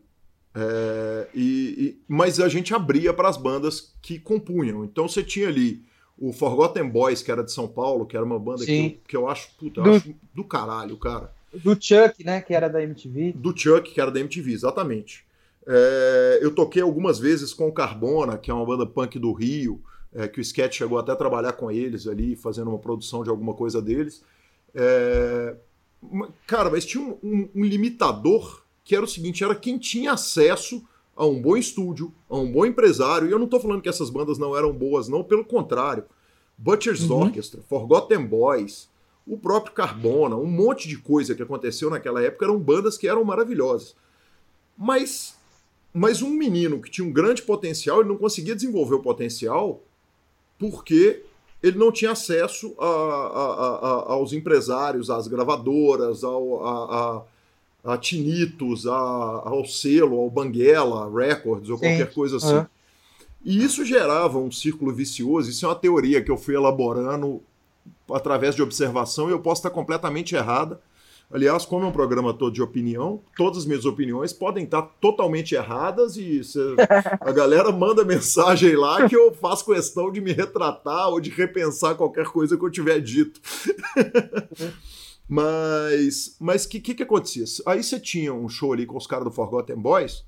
Os caras, velho, como eles já estavam, de certa forma, com a carreira estabelecida e feitas, aconteceu também, por exemplo, com o Cachorro Grande, num festival que nós tocamos aqui em Belo Horizonte, com o Lemonheads com o uhum. Nação Zumbi e tal. Aí você tinha aquelas bandas do Rio Grande do Sul que os caras eram o seguinte, eles tinham uma relação que era um pouco um estrelismo e um pouco um foda-se, de não se preocupar se eles iam ali entregar um show de merda pra gente, numa turnê em que eles passavam aqui por Belo Horizonte, porque eles já eram a banda que estavam na MTV, que já eram apadrinhadas e tal, não sei o quê. E a sensação que eu tenho hoje, vendo o mercado novo de bandas, e, e, e aí com relação a esse mercado, especialmente de indie rock, mas, mas o mercado local de, de, de bandas novas, que eu vejo que os caras são bons pra caralho, o que, que aconteceu? Primeiro, a tecnologia para os caras fazerem boas gravações é, permitiu essa meninada a, a, gravar muita coisa boa e a botar talento na rua sem precisar de recurso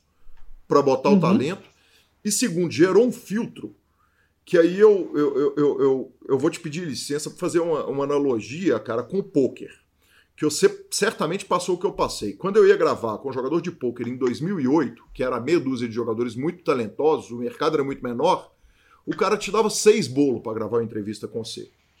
Porque os caras não tinham que ter responsabilidade, porque estava tudo pronto para eles. É. Hoje eu marco com o decano, na terça de carnaval, duas horas da tarde, 1h50, ele está sentado na frente do Skype gravando. E essa Sim. meninada hoje, por exemplo, você pega o Young Lights de Belo Horizonte, uma banda do caralho daqui de BH. Cara, você vai no show dos caras, os caras entregam um puta show foda, o que não acontecia. O cara nunca vai subir um palco bebaço, não conseguir cantar as letras, não lembrar de tocar as músicas, por quê? Porque o mercado tá tanta gente com tanto acesso que se o moleque não for bom de verdade, se ele não entregar um negócio profissa, o mercado não vai engolir ele, o bar underground não vai engolir ele. É. Né? Cara, isso dá pra, dá pra falar horas sobre isso, mas uma coisa que é, é maluca é assim, hoje com a facilidade também, é complicado de você ter uns, é, um fenômeno de explosão, assim, sabe? Tipo o que está acontecendo com o Greta Van Fleet, vamos dizer assim. Uhum. Que, é, moleques talentosos que fizeram lá, gravaram o sonzinho deles, se é derivativo ou não, não vem ao caso. Mas os caras explodiram, gravaram o disco, todo mundo ouve. Hoje é muito difícil de acontecer, cara, porque, assim, é mais fácil de você ter uma banda com qualidade boa, instrumentos bons, você grava com muita é, qualidade fácil, assim, né? Não precisa nem no estúdio profissional para gravar uma coisa que fica bacana. Só que todo mundo consegue publicar, entendeu? Então, o, tem um trilhão de músicas lá no Spotify que você não vai ter tempo de ouvir, né? Você vai ter que ser muito, muito talentoso mesmo para você se destacar ali da, da média, entendeu? Uhum.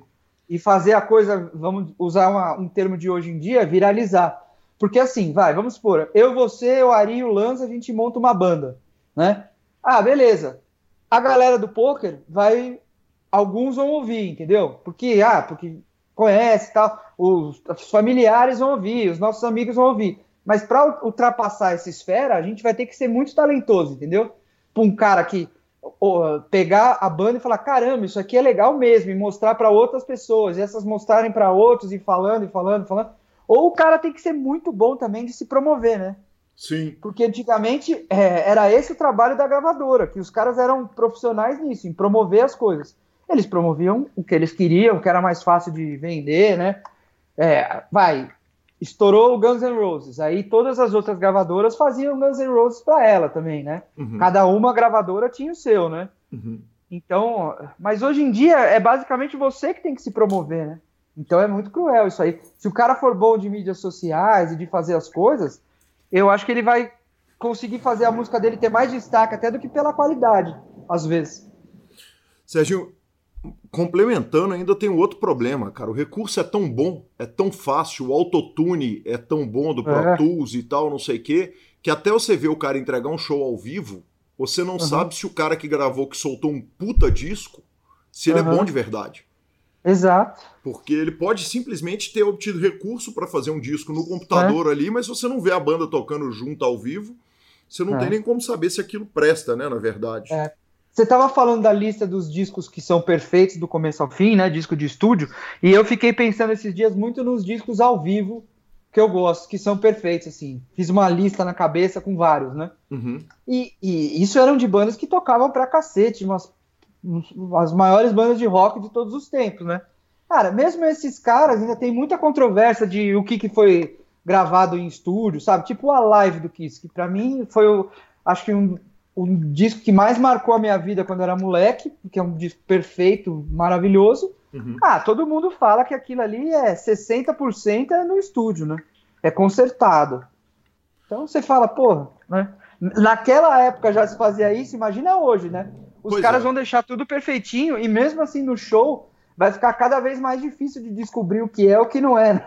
Aham, uhum, sim. Porque. Sim, porque hoje o cara, inclusive, tem esse recurso que, que se usava em estúdio, ele tem como levar ele pro palco uhum. até, né? Não, e, ó, o Kiss, por exemplo, hoje em dia já é, essa turnê aí, os caras tão velhos, estão com, sei lá, 70 anos, deve ter, o Gene Simmons e o Paul Stanley. Cara, o Paul Stanley não consegue mais cantar, faz uhum. tempo. Então eles botam aqueles playback lá e a galera fica revoltada, né, que ele não tá cantando, mas, pô... Cara, você paga pra ver é. a lenda, cara. Eu encontrei o Gene é. Simmons ao vivo, eu abracei aquele homem, meu herói de infância, e tirei uma foto. Eu chorei copiosamente depois disso. É. Não me interessa o show que ele vai me entregar. É, esse já foi muito meu herói também. Hoje em dia eu sei que ele é um puta filha da puta, né? Aquelas coisas todas, né? Tem alguns ídolos que a gente não quer conhecer ou ficar sabendo as histórias deles, né? Eu tive esse medo com o Gene Simmons, sabe? É, ele de... deve ter sido legal, porque Cara, ele não é louco. Ele né? foi absolutamente gentil. Quem passou, quem não foi nada gentil foi o Paul Stanley. Ele não parou é. para conversar com os fãs. É, na verdade, a gratidão é a Carol, é, amiga minha, que é agente de turismo e me hospedou no hotel com os caras. E aí eu desci pro, e, e, e, hospedou comigo, inclusive. E aí é. nós descemos, tomamos uma com o produtor, com o guitarrista reserva, que não é o, o Ace Frehley mais há muito tempo. É, é o Tommy Taylor. Isso. E sentamos com ele, depois com o produtor, que, era muito, que é muito citado no disco do, do Eric Carr, do Peter Chris. Putz, ah. é, enfim, é, posso estar cometendo alguma injustiça aqui, mas ele virou e falou: Cara, volta aqui amanhã que eu vou te dar um jeito de você encontrar com o Gene Simmons.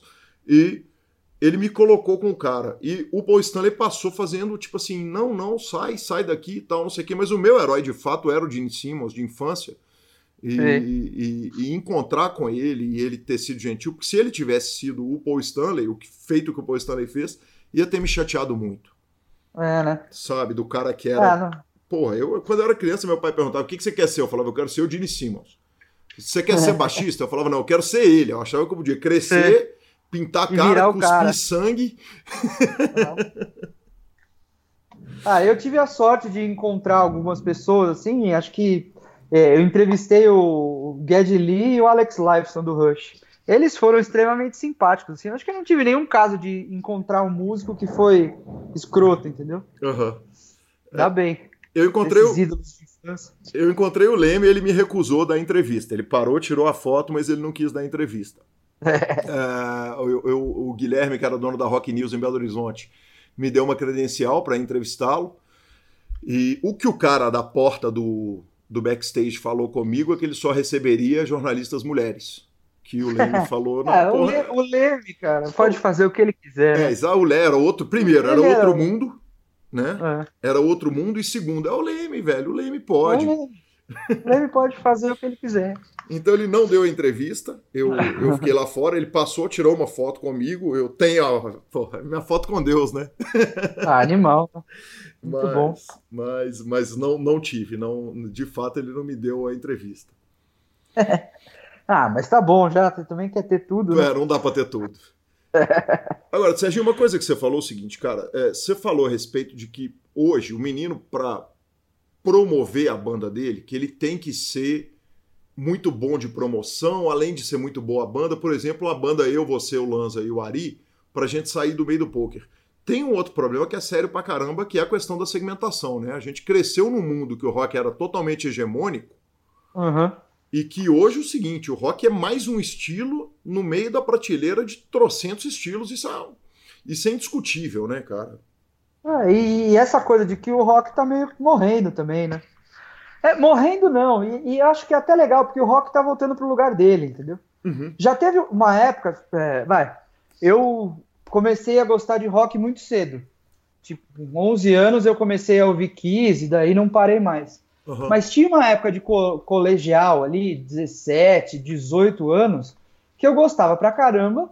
E era assim, as minhas bandas preferidas, que eram todas malditas, eu, cabeludo maldito, de repente virou o som que todo mundo ouvia na rua. Uhum. Sabe? É, foi a época que o Guns N' Roses explodiu. Eu conheci Guns N' Roses bem no começo mesmo, antes do, do LP. Uhum. Na época do EP, porque eu comprava as revistas gringa, né? Aí gravei a fitinha, aquelas coisas todas. Cara, daí o Guns N' Roses estourou. Daí a parada naquela época de, da Billboard tinha um monte de R&B, né? Aquelas coisas que nos Estados Unidos sempre teve. É, os medalhões, né? Tipo Madonna, Billy Joe, essas coisas. Mas o resto, cara, era Def Leppard, White Snake, Motley Crue, Rat Guns N' Roses, uh, Metallica. Skid Row, que, que, era o. É, o Sebastian. Que uhum. porra que é essa, cara? Roubaram. E assim, eu comprei o disco do preto do Metallica lá, né? Depois de anos sendo minha banda favorita. Fui ouvir e já tomei aquele susto. Aí um amigo meu falou, cara, que bosta isso. Eu falei, não, é bom pra caralho. Eu falei que ele não, que bosta, compara com os outros, isso aí virou outra, outra história, não é legal. E eu não, é bom, é bom, é bom, é bom. Aí teve a hora que as amigas da minha irmã pediram um CD emprestado, sabe? Uhum. Ah, você empresta o CD. Aí eu falei, ah, fudeu. É, então não, sei lá, o que que aconteceu? Né? O rock naquela época era muito, muito popular. Hoje em dia não é mais. E talvez isso seja bom, entendeu?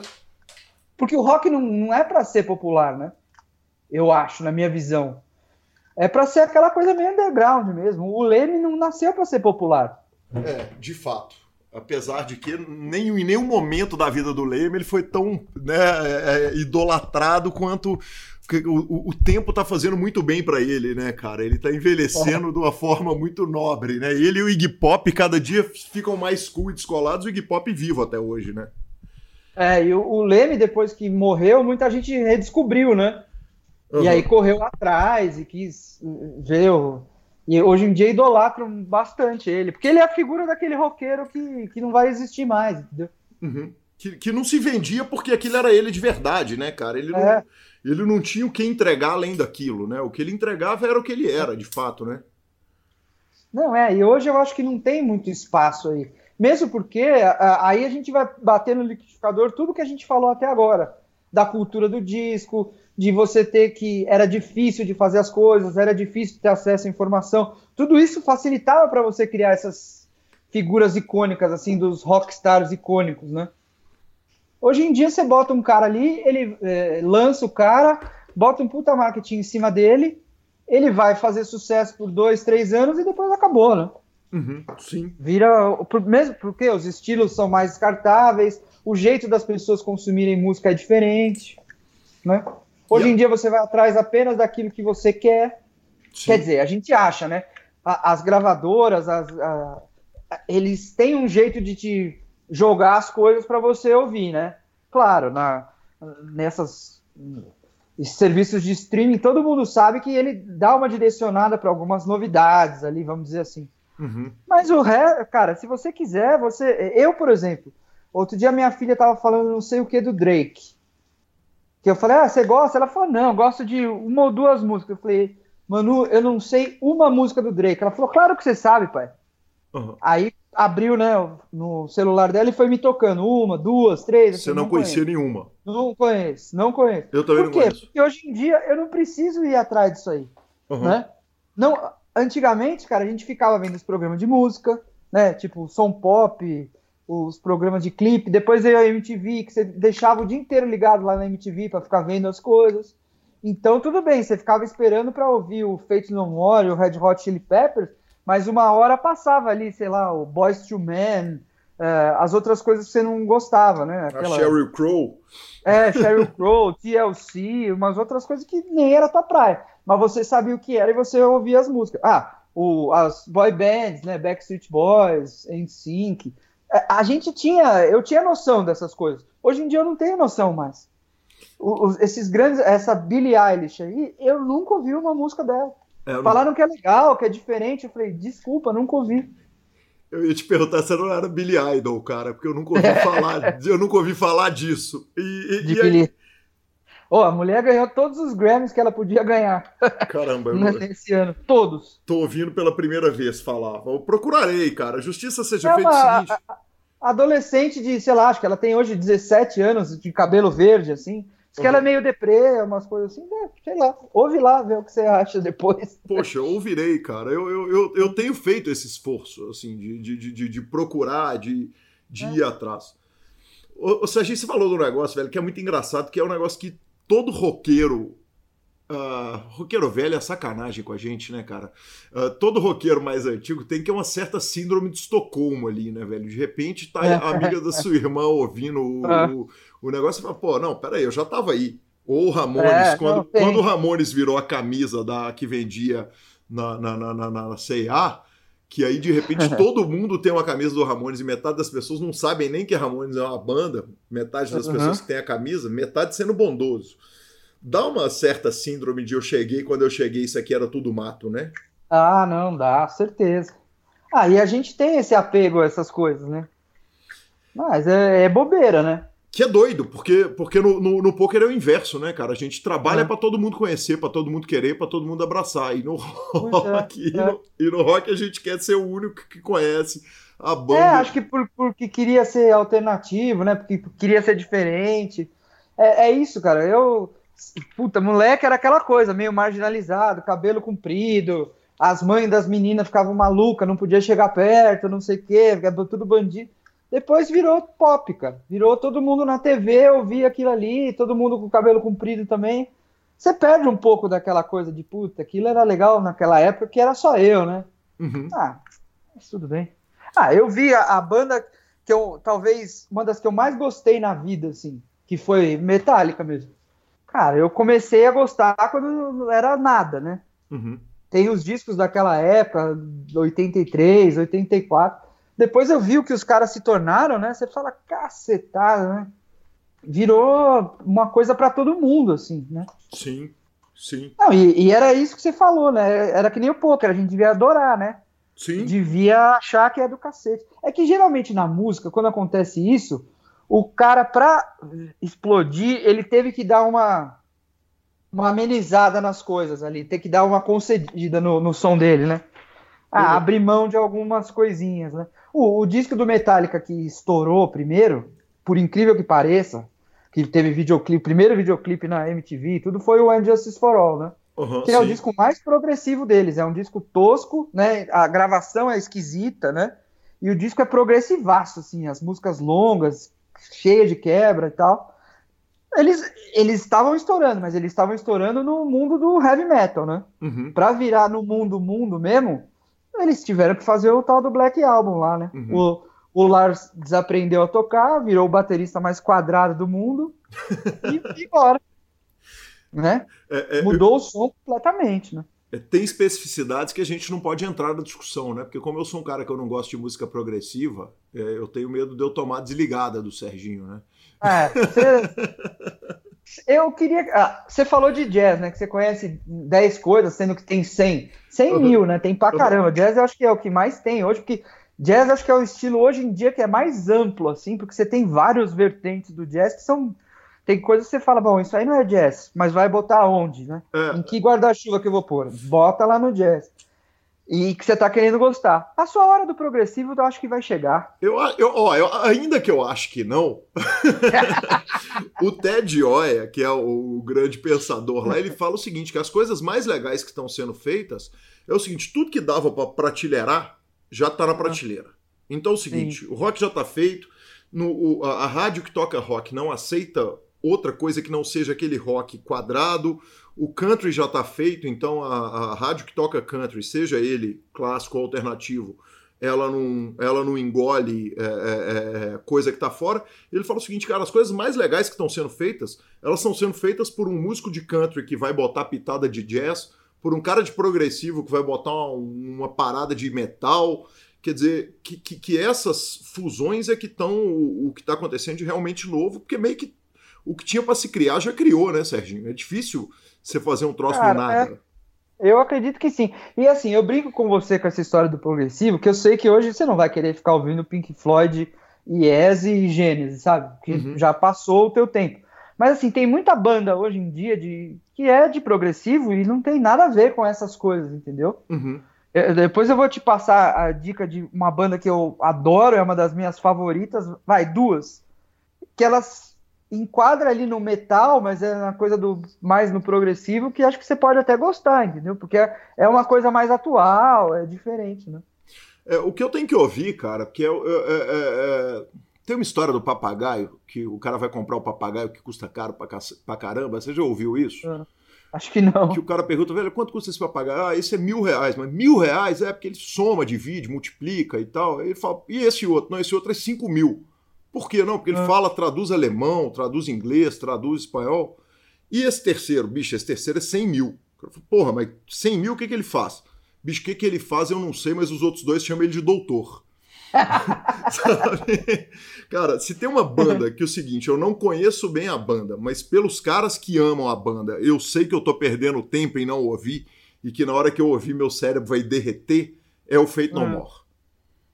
Ah, certeza. O Fate No More é uma banda seguinte, eu vi o Fate No More ao vivo na época do Epic, etc ali e tal, né? Pega até o, o uh, um ou dois discos que teve uma grande fase que eles passaram pelo Brasil, vieram uhum. e tal. Sim. Uh, depois Eu vi todos esses shows aí. Estoura com a música do Lionel Richie, né?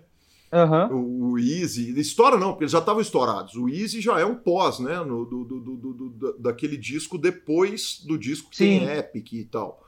Uhum. É, e, e, que eu nunca parei para ouvir, assim. E, e, eu sei que na hora que eu ouvir, eu vou, eu vou derreter e vai ser um caminho sem volta. É, o, esse disco que tem, que é depois do do que tem Epic e tudo mais, que é o Real Thing, uhum. o, o, o, disco depois, que é o Angel Dust, é um dos discos da minha vida, assim, top 10 fácil. Uhum. Não tem como não ser, porque ele é um disco que é perfeito. Na época tinha o Faith No More, que era muito bacana, era legal pra caramba, mas era uma. O, o Real Thing ele era uma coisa mais a, a, redondinha, assim, sabe? Uhum. Não era tão porra louca. O, nessa época do Real Thing, o Mike Patton tinha uma banda dele que era o Mr. Bungle, que era uma coisa completamente porra louca. Uhum. E aí, acho que quando ele entrou pro Fate No More, o Real Thing já estava meio composto, ele só fez alguma. ajudou com as letras e tudo mais. Quando ele começou a compor e pôs a influência dele, ele misturou essas duas coisas, né? O Fate No More mais certinho com o Mr. Bungle completamente louco. O Angel Dust é perfeito, cara. A capa que tem aquela garça, né, na, na capa, vai atrás desse disco. Ouve isso aí hoje. Eu ouvirei hoje. Estamos no carnaval, Sérgio. Eu posso ouvir o que eu quiser. É. Amanhã ainda é quarta-feira de cinzas. Eu só trabalho à tarde. Um, é, esse foi um dos que eu comprei em vinil lá em Los Angeles. Cara, Esse eu tive que trazer. Lindo. Lindo sensacional. Demais. Você lembra de uma matéria que o João Gordo escreveu para Bis a respeito do, de uma das passagens do Feito No More pelo Brasil? Falando das coisas que ele viveu com o Mike Patton e que o Mike Patton era dez vezes mais louco do que ele. Mais louco do que ele. e que aí o Mike Patton volta para os Estados Unidos é, e, e, manda de volta para ele um VHS pornográfico com as maiores coisas mais bizarras sexuais que o João é. Gordo, obviamente, sendo o João Gordo, ele descreve, assim, com uma riqueza de detalhes, ah, isso é. certamente está na internet, mas, mas, mas as coisas mais bizarras, assim, que, e, e aí ele termina no, no, no, momento em que o cara está pregando um órgão genital de alguém com prego e martelo e, e ele fala, caralho, eu achei que eu era doido, né? É. O, o, Mike Patton é uma figura muito maluca, cara, porque ele, é, na hora que o Feito No More explodiu, Cara, eu lembro das as minhas irmãs eram apaixonadas pelo cara. O cara era o, o gatão da época, sabe? Uhum. Tipo, o, o, sucesso com a mulherada era igual que o Bon Jovi fazia na época, assim. E o cara é completamente louco, né? Completamente louco. Sim, cara. O, o, a obra fonográfica dele, que é gigantesca, não é só com o Fate No More, nem com o Mr. Bungle, tem, sei lá, Tomahawk, Fantomas, os discos solo dele, é, as participações que ele faz no disco dos outros. Tem um disco solo dele que até eu, que sou fã, não dá pra ouvir, cara. Não dá pra ouvir. ele é muito pra frente, cara.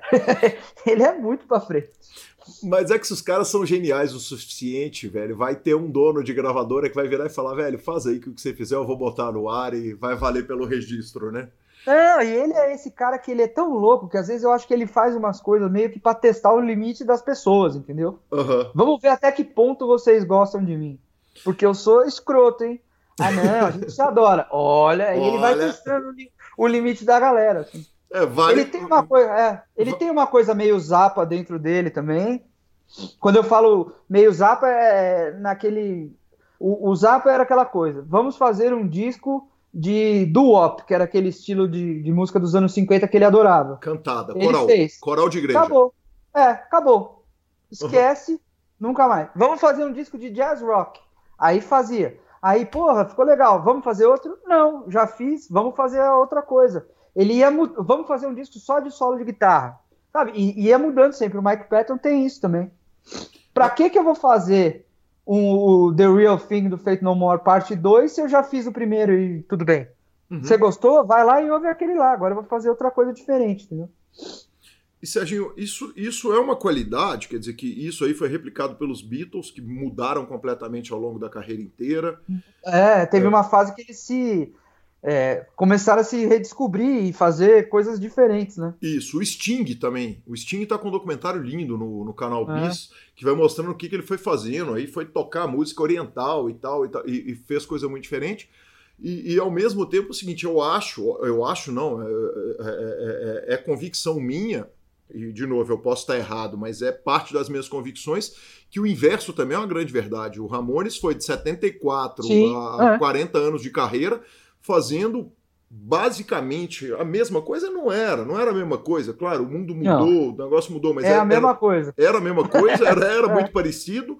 E, e, e, eles só vão mudar um disco, que exatamente no disco que eles mudam é o que eu não gosto, que é o disco que eles gravam os ah. covers que os influenciaram, o S uhum. Theaters e, e, fazem a mesma coisa a carreira inteira. Eu acho que tem um puta mérito em fazer isso. É. O Motorhead, que a gente falou do Leme, né? Esse uhum. DC, eles fizeram a mesma coisa a vida inteira, cara. Sim. Mas tudo bem. É, é aquela coisa, às vezes é, virou marca registrada e tudo bem. Uhum. O, o, que me incomoda mais, sabe o que é? Por exemplo, a gente estava falando de Metallica, que foi uma das minhas bandas favoritas na vida, assim. Eu era louco por Metallica. Vai ter show do Metallica agora em abril ou maio, sei lá. Eu não vou, cara. Porque hoje eu, eu, não tem a menor graça. Porque eles continuam fazendo a mesma coisa. É assim, o mesmo repertório, o mesmo, sabe, tocando as músicas velhas, virou uma banda cover deles mesmos. Uhum. O ACDC, o Motorhead, teve uma época que virou, até o Ramones para mim, chegou uma época que eu já não gostava tanto quanto eu gostava no começo, entendeu? Mas é questão, é, essas bandas que têm um estilo muito marcante, você até perdoa um pouco mais, entendeu? Mas, Serginho, é que, é que o show hoje de uma banda dessa, cara, é isso. Você vai para realizar um sonho, né? É, cê, ah. cê, o cara que vai para ver o Iron Maiden, velho, pega o Fábio D'Alonso. Você conhece o D'Alonso do poker? Conheço de nome. Acho... Pois é, não. Eu... É. O, o, o D'Alonso é um cara fã de Iron Maiden. Quer dizer, se o Iron Maiden tocar aqui 100 vezes, se tiver um membro restante do Iron Maiden que vier fazer um show aqui, aliás, aconteceu isso ano passado aqui em Belo Horizonte, eles me chamaram, eu falei, ah, ah nem. mas, mas, velho, enquanto tiver um cara que passou pelo Iron Maiden e for tocar em São Paulo, ele vai. E provavelmente, se vier tocar só, se for tocar só em Porto Alegre, também ele vai. E, e, e eu acho válido, cara, essa parada da realização do sonho, você vê o cara porque, porque a música teve, para uma geração inteira, o rock teve uma, uma formação, um negócio que é a formação de, de, de, personalidade, de caráter, talvez não seja a palavra, é. mas de personalidade mesmo. Assim, cara, eu. eu se você tira o, o, o Ramones da minha vida, se você tira o, o, Kiss da minha vida, que são as referências, quer dizer, o Pixies veio muito depois, que é uma banda que eu sou apaixonado. Sim. Mas, mas, na minha formação como ser humano, estavam ali o Ramones e o Kiss. O Kiss eu comecei a ouvir com 6 anos de idade, em 83, quando eles vieram para o Brasil. Seis, que foi a anos. época que, é, que explodiu aqui, né? Que explodiu, exatamente. Eu, é. eu conheci Kiss um ano, um ano antes, assim. Antes. É, é 82, disco, janeiro. Aquele show, se não me engano, é o Creatures of the Night. Que é, eu tava lá, eu fui. Esse, foi, esse eu fui. É, esse eu era muito novo, eu tenho 44. É, eu não, é, esse... É, o 83 eu tava com 12 anos quando Kiss veio. Uhum. E, e, você foi nesse show, criança, menino? Fui. É, o, teve um show do Van Halen em janeiro, que foi o primeiro show grande, assim, e eu já queria ir, né? Fiquei louco, eu adorava o Van Halen. Aí cheguei lá no Ibirapuera, meu pai tinha comprado ingresso para todos os moleques do meu prédio para ir junto, não sei o quê, meu primo que tinha o 19 seu pai anos. Levou? Não, o meu primo foi levar a gente. Que legal, Aí que gratidão, ele falou hein? assim, ó, é, Ó, você, você, você e você pode entrar. Você e você, que era eu e o outro cara que era meio da minha idade, vocês dois não podem. Aí todo mundo olhou, eu falei, não, né?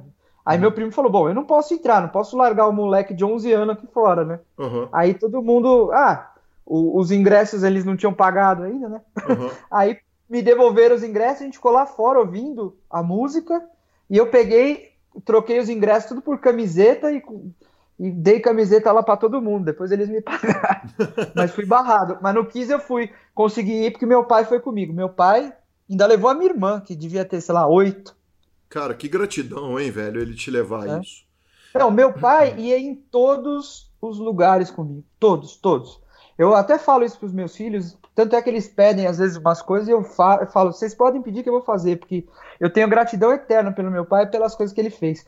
Nessa época de 82, 83, o VHS, por exemplo, ainda não tinha chegado no Brasil com força, né? Uhum. Então aqui em São Paulo tinha uns três cinemas de rock, que era assim, tinha um que era o Rock Show, que era lá no Call Center, um shopping center na Faria Lima, que era uma sala comercial que os caras fecharam, botaram uma bilheteria na frente, aquelas bilheterias de circo, sabe? Que é só uma, uma meia lua ali que o cara bota a cabeça ali para fora, né? Um uhum. meio círculo, né? Semicírculo. Aí você entrava lá dentro, tinha um telão, um VHS que projetava no telão e umas 30 cadeiras que a galera ficava lá vendo o show. E era, Calil, era ver o show como como se tivesse no show, entendeu? Foi ali, porque antigamente você não tinha como. Você via a foto dos teus artistas, via os discos, ouvia a música, mas você não via os caras mexendo, né? Foi ali a primeira vez que eu vi Black Sabbath, Motorhead, Judas Priest. Meu pai ia em todos. Todos. Cara, você não tinha nem informação a respeito dos caras. Teve uma época que rolou uma lenda é. urbana de que um dos caras do Kiss era mulher. É. Que era, era o Mark St. John que era um cara é. que tá na, na capa do disco anterior ao Lick It Up, que é o que eles tinham. É, o Animalize. O Animalize. É, o Animalize. Posterior. É, o posterior. É, logo depois do Lick It Up é o Animalize. Ah, pois exatamente. E aí, cara. E era um cara que tocava pra caralho e pegou uma doença degenerativa na mão que ele não conseguia tocar mais. Ah, era uma artrite, artrose, sei lá o que, que o cara não conseguia tocar a guitarra mais. Aí o Bruce Kulick entrou para substituir ele. É, e, e, grava um discão, né, cara? Que é o disco que tem God Give Rock and Roll to You, já é com Bruce Kulick, né? É, mais pra frente, né? Mais pra frente. É, aquele disco é muito bom. Hum. Serginho, é, você tá contando de pai, cara. É, meu pai era de uma geração. Eu, eu, eu, falo que minha casa era uma casa de três gerações. Porque o meu pai era 14 anos mais velho que minha mãe, e ela 20 anos mais velha que a minha irmã mais velha que eu. E, hum. e ele tinha um negócio que era o seguinte: ele ele entendia a importância do rock and roll na minha vida. Então, ainda que ele não conseguisse acompanhar, ele entendia. Sim. Então, é. ele podia ele podia fazer difícil eu ganhar uma fita de Nintendo ou um negócio, um presente qualquer que eu quisesse. Mas o instrumento musical e o show, ele me permitiu pra caramba. E o, o hum. show do Ramones que eu vou em São Paulo, é, ele tinha ido operar desvio de septo e estava na casa da minha tia, que inclusive foi violinista da Filarmônica de, de São Paulo, da Sinfônica, né, OSESP. É, uhum. A Filarmônica é daqui.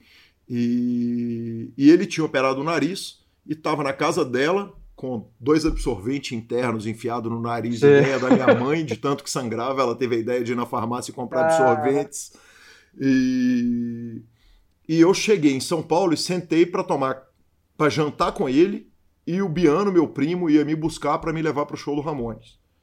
E eu tava em pânico rezando para que não saísse a reportagem do que tinha acontecido no dia anterior no Rio, no show do Ramones, que os skinheads tinham invadido o Canecão, jogado uma bomba.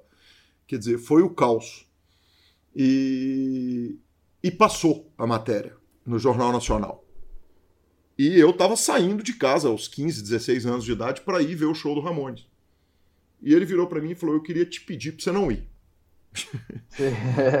e aí eu sentei, cara, e eu, eu me vi na obrigação de defender a, a minha convicção. E eu pedi, implorei para ele, falei, eu sei, quer dizer, eu tava lá, o ingresso é seu, a passagem foi sua, sei que me ajudou e tal, mas me deixe, por favor, ir no show. É. E, e, e, e, ele, como um cara muito mais velho, que naturalmente viraria e falaria assim: nem fudendo, bichão. É, Seria a é. resposta natural a resposta, num mundo sem celular, né? Ele virou para mim e falou: ah, então você vá, mas na hora que você chegar na casa da sua tia, eu ia dormir lá na casa do, da minha tia, que era mãe do primo que ia me levar. Na hora que você chegar lá, você liga aqui pro fixo daqui e me avisa que chegou. E, Boa. e é muito legal, cara. Ele entendeu. Ele entendeu a parada até chegar a esse momento, assim, que, porra, que o rock formou a gente, né? É. Meu pai era assim também, me apoiava direto. Isso é muito legal. Isso é muito legal. Serginho, deixa eu te perguntar um negócio. Você estava falando ali desses caras que foram se reconstruindo igual o, o, o Mike Patton. Você ah. acha que a idade mata a poesia dos caras, velho? Ah, é difícil falar, mas acho que um pouco sim, né? Eu acho que tem uma coisa de, do rock ali que é, vai atingir o auge dos, sei lá, dos 15 aos 30 anos. Depois é complicado. Mesmo porque é, você, quando é moleque e roqueiro, você é, era uma coisa tão apaixonante, né? Que você ficava com, com isso a, a, só com isso como referência. Depois você vai crescendo e vai começando a ouvir outras coisas, é natural que você vai botando no seu som e você vai ficando mais velho, e aí acho que você vai dando uma mudada também, assim, né? Uhum. Mas é, eu acho que o, o, as grandes bandas de rock, os grandes músicos, eles fizeram as melhores obras deles no começo de carreira, assim. No rock isso é fatal, né? No jazz talvez não, mude um pouco, mas também é um pouco. É, o jazz tem um problema, né, cara? Que pelo menos da, da fase do jazz que eu gosto, que é o bebop, os caras não duraram, né, velho? A heroína matou todo mundo no meio do caminho, né? Foi meio, é, meio, é meio rápido, né? É, então não, os caras não tiveram tempo de envelhecer. Quer dizer, você vai ter ali uns. Dos caras que eu ouço muito, você vai ter um Wynton Marsalis que tá aí, mas, mas muito poucos sobraram, né? É. Ah, e o Wynton é outra geração, É né? outra geração. Já bem sim. novinho, né? Uhum, exatamente. Não, mas eu, eu, acho que essa coisa do, do rock ali é. Você tem muita energia ali no, no começo da tua carreira. E depois eu acho que perde um pouco, você vai mudando um pouco. É difícil, eu tô tentando lembrar de bandas que fizeram grandes discos depois de muitos anos de carreira. É complicado, assim. Cara, mas, mas alguns nomes dá, dá pra citar, né, cara? O Bowie foi extremamente produtivo até o fim da vida. Então, mas se você fizer uma lista dos cinco maiores discos da carreira dele, você não vai pôr o Black Star, vai, aqueles últimos. Uhum. Você não põe. É, né? o, o, Iggy Pop até hoje está fazendo música muito boa, mas não, também é. nada vai se comparar ao que ele fez com estúdios lá, o Raw Power e etc. Né? É, então, é, eu acho que tem essa coisa no, no rock, né? De, sei lá, é, é coisa da rebeldia juvenil mesmo, não sei. Criatividade juvenil ali. Você me indicou um livro do o, o Kafka à beira do mar. Sim, do do, do Murakami. Murakami, né? É. Isso, Murakami.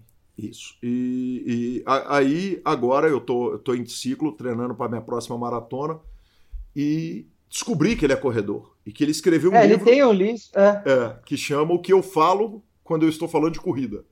É. É, e eu comecei a ler o livro. E nesse livro ele vira e fala de uma entrevista que o Mick Jagger faz, ele já é, bem além dos 50 anos de idade nessa passagem do livro, ele fala do, do Mick, que o Mick Jagger, numa entrevista jovem, vira e fala assim: Deus me livre de aos 45 anos de idade estar tá tocando Satisfaction num palco. mal, mal, sabia ele, né? Mal sabia ele, porque ele tá o quê? Com 80 agora, provavelmente, tocando Satisfaction no palco e eu ouvi não tem três anos. Aliás, vi com o nosso amigo Molina. Uh, e, e, cara, e foi um show inesquecível. Continua entregando uns puta showzão, né? É, não. Mas é assim, aquela criatividade para fazer um disco, os Stones não tem mais, entendeu? Não tem. Qual foi o último grande disco dos Stones? Sei lá, o Tattoo You, que é de 82, sabe? Uhum. Umas coisas assim. Né? Sim. É. O, Metallica que a gente falou, que você falou, ah, é legal. Eu, eu acho que virou um pouco de covers deles mesmos. Eles tentaram fazer uns discos bons agora, mas não é aquela mesma coisa, né? Uhum. Sei. Não, e... Ainda mais no, no, heavy metal, que é, é, mais difícil, é um estilo que demanda um pouco até fisicamente, sabe? Sim. Sei lá. Não, e, é, e é difícil, né, cara? Porque, porque também, é, é, é, vamos olhar pelo outro lado. Quem do público que tá afim de ouvir o que o Metallica tá fazendo hoje? Quem é o público então, que tá afim de ouvir o que, que o ACDC vai se juntar para fazer? Cara, de verdade, eu, eu, eu, eu me satisfaço muito com o que esses caras que eu, que eu sou apaixonado fizeram à época. Eu até, por uhum. exemplo, para citar o Pixies, que eu falei um monte de vezes aqui, é, o que o Pixies lança de novo, eu vou atrás. Eu vou atrás, Sim. eu corro, eu ouço e tal. Mas, cara, nunca vai me marcar o que me marcou o Bossa Nova, o Tramplemonde, os, os primeiros discos. Surfer Rosa, né? Surfer Rosa, exatamente. É, é, é. É, isso eu não sei se é nostalgia, mas é, eu acho que não é não, entendeu? Eu acho que tem alguma coisa a mais ali. Ah, por exemplo, os Beatles, tudo bem que eles acabaram, eles ainda eram muito moleques, mas era uma banda que estava crescendo na carreira, tanto é que para mim o melhor disco deles é o último que eles lançaram, entendeu? Uhum. Que o Abbey Road para mim é o tem aquele rolo, né, que o Larry B saiu depois, mas foi gravado antes, aquela história toda, né? Mas então, eles estavam num ápice criativo ali. Mas você vê bandas, por exemplo, como Led Zeppelin, que na minha cabeça não tem um disco ruim. Eu não consigo falar um disco ruim do Led. Mas uhum. todo mundo coloca como os piores os últimos ali, porque eram discos que eles já estavam experimentando, tentando fazer umas outras coisas, já não é tão, né? Sim. O, o, o Pulp Fiction, o filme, tem uma cena cortada que nunca foi ao ar, que é uma conversa da personagem da, da Uma Thurman com o. Uhum. Com o. Travolta? Travolta que ela começa, ela pega filmando, essa cena tá no YouTube, depois recomendo. Uhum. É, ela pega e vai filmando ele, ela começa a fazer um monte de pergunta para ele. Então ela fala o seguinte: numa conversa, você, você ouve ou você espera para falar? ela faz um é. monte de pergunta. E aí depois, em algum momento, ela vira e fala o seguinte: eu divido o mundo em duas partes: Beatles People e Elvis People. Eu nem vou te perguntar o que, que você é, porque eu sei que você é um Elvis People. E, e, essa é uma diferença tranquila ali entre nós, né, é. cara? Eu não sou Beatles People, aliás, fiz esse ano um desafio com o Gustavo e passei quatro semanas ouvindo Beatles, ele escolheu os discos. E... Mas é um, é, é um pouco árduo para mim ouvir. Beatles não é, não é, não é uma. É, é, é, ela não é uma, uma, coisa fácil de, de. eu não, a minha digestão não é tão fácil, sabe? Ah, eu gosto demais, cara. Principalmente a fase do final, né? Sei lá, do Rubber Soul e Revolver pra frente, assim. Uhum. A fase do começo ali tem umas músicas geniais, mas não é uma coisa que eu pego pra ouvir, sabe?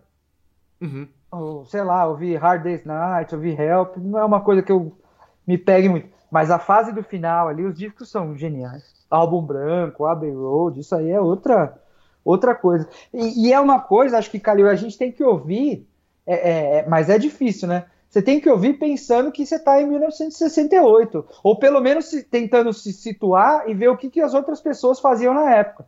Aí você vai dar mais valor, porque você vai ver como os caras eram para frente, entendeu? Uhum. É, mais uma vez citando esse podcast do Ted Oia, eu vou pedir para o Vini colocar na descrição do programa o link, pro, pelo menos o nome do podcast para a pessoa ouvir. Ele fala o seguinte: a, a grande inovação dos Beatles é que a cada disco que os caras faziam, eles, eles davam uma renovada toda e, e, em paralelo tinha o Monkeys tentando fazer uma parada que na hora que o Monkeys conseguia finalmente copiar os Beatles, os caras é. já estavam em outra, né, velho? Já era outra é. parada, né? A, a, única banda que conseguiu dar um pau nos Beatles, assim, dos Beatles falarem, opa, pera, quem que são esses caras? Como que eles fizeram isso? A gente não fez. Foram os Beach Boys, né, com o Pet Sounds, uhum. que é um disco antológico e que vem de uma banda que depois abriu mão dessa coisa da criatividade, de querer fazer coisa e virou um ACDC, um Ramones, um Motorhead da vida, né? O, o Beach Boys que fazia aquela surf music mesmo, né? Uhum, Quando sim. eles resolveram criar ali que o Brian Wilson era um puta gênio, cara, eles fizeram um disco que até o Paul McCartney falou, cara, eu preciso fazer melhor. Uhum. Aí vem o Sgt. Peppers, vem tudo, né? Sim. Mas é sim. é legal ter esse, esse chute criativo na sua, seu, na sua bunda, né? Pra você dar uma chacoalhada e querer fazer coisa. E os Beatles tinham isso, né? De querer buscar. Ah, cara, e na época que eles começaram a fazer música, é, o rock e tal, o estilo que eles faziam ali no começo era meio que uma tela em branco, né? Era o quê? Então foi genial. Era uma tela em branco. Uhum. Eles podiam pintar do jeito que eles quisessem, porque estava começando, né? Sim. Então é, é aquela coisa, é, é mais difícil você ser experimentalista hoje, porque muito já foi feito, né? Sim. É, Não estou tirando mérito deles de jeito nenhum, porque eles foram geniais além da conta, assim. Mas era mais fácil, né? Você fazer uma música diferente nos anos 60 do que fazer hoje em dia nos anos 20, 2020. É, sem dúvida, sem dúvida. E, e, e, é, é, é, que, na verdade, é o seguinte: é, é, é, são duas vertentes ali, né? Tem o rock americano, que vem muito, vai, vai, ter muita coisa, vai beber muito no country, etc., que vai ser o Little Richard, o Elvis e tal, não sei o quê, e o rock inglês, que, que, que pega uma parada que, que obviamente, bebe da, da, da, da, fonte também, mas que é muito diferente, né? A construção dos dois. Na hora que você pega, por exemplo, a, a obra do Elvis, Ed Cochrane, esses caras todos do rockabilly ela é, ela é muito quadrada até, né? Ela é muito a cara do, do, do, do, do country mesmo, né? Uhum. Porra, hoje, hoje eu toco é, Johnny Cash e Elvis e, e, e emendo no, no, no, Bill Haley, assim, no, no, mesmo palco, sem fazer transição, porque tá tudo ali no, no mesmo pacote, né? O, é. o rock americano, né? Certeza. É um negócio curioso. O, o documentário do Leme, que é genial, que chama Leme, tá no canal Sim, Bis também de graça. Ah, esse é sensacional. Sensacional. Se não me engano, um dos caras do Metallica vira e fala: bicho, o Leme falou uma frase para mim que eu nunca esqueci. Ele disse: Eu lembro do mundo antes de haver rock and roll. É. Pois é, né? Pois é, exatamente. Aí, aí o, o, cara, o, o, interlocutor, fala assim: mas como assim antes de ter rock and roll? É isso mesmo, só tinha os discos da sua mãe. É. só tinha cantor romântico. É, muito louco, né? Eu não peguei essa fase. É muito legal. Mas deve ter sido muito, muito estranho, né? Minha mãe deve ter pegado essa fase. Sim. Ela nasceu no mundo. É, que... não, nem isso, cara. Cara, se é. bobear, nem ela, porque outro nem dia. Nem ela, porque ela é de 49, acho. Uhum. Quando ela ter, começou a ter memória, o rock and roll já estava lá. Exatamente, exatamente. Porra, eu fui, eu fui ler a, a, biografia da, da Kim Gordon, do Sonic Youth. Sim. E aí, em algum momento, ela fala a idade dela, o ano que ela nasceu, e minha mãe estava passando na sala. Eu falei, mãe, que ano você nasceu? Ela falou, era o mesmo ano, cara. E minha cabeça explodiu. Porque, porque minha mãe é minha mãe, né? É aquela instituição é, sagrada que é a nossa mãe. É. E aqui em Gordon é outra história, né? É aquela instituição da banda mais barulhenta do universo, né, cara?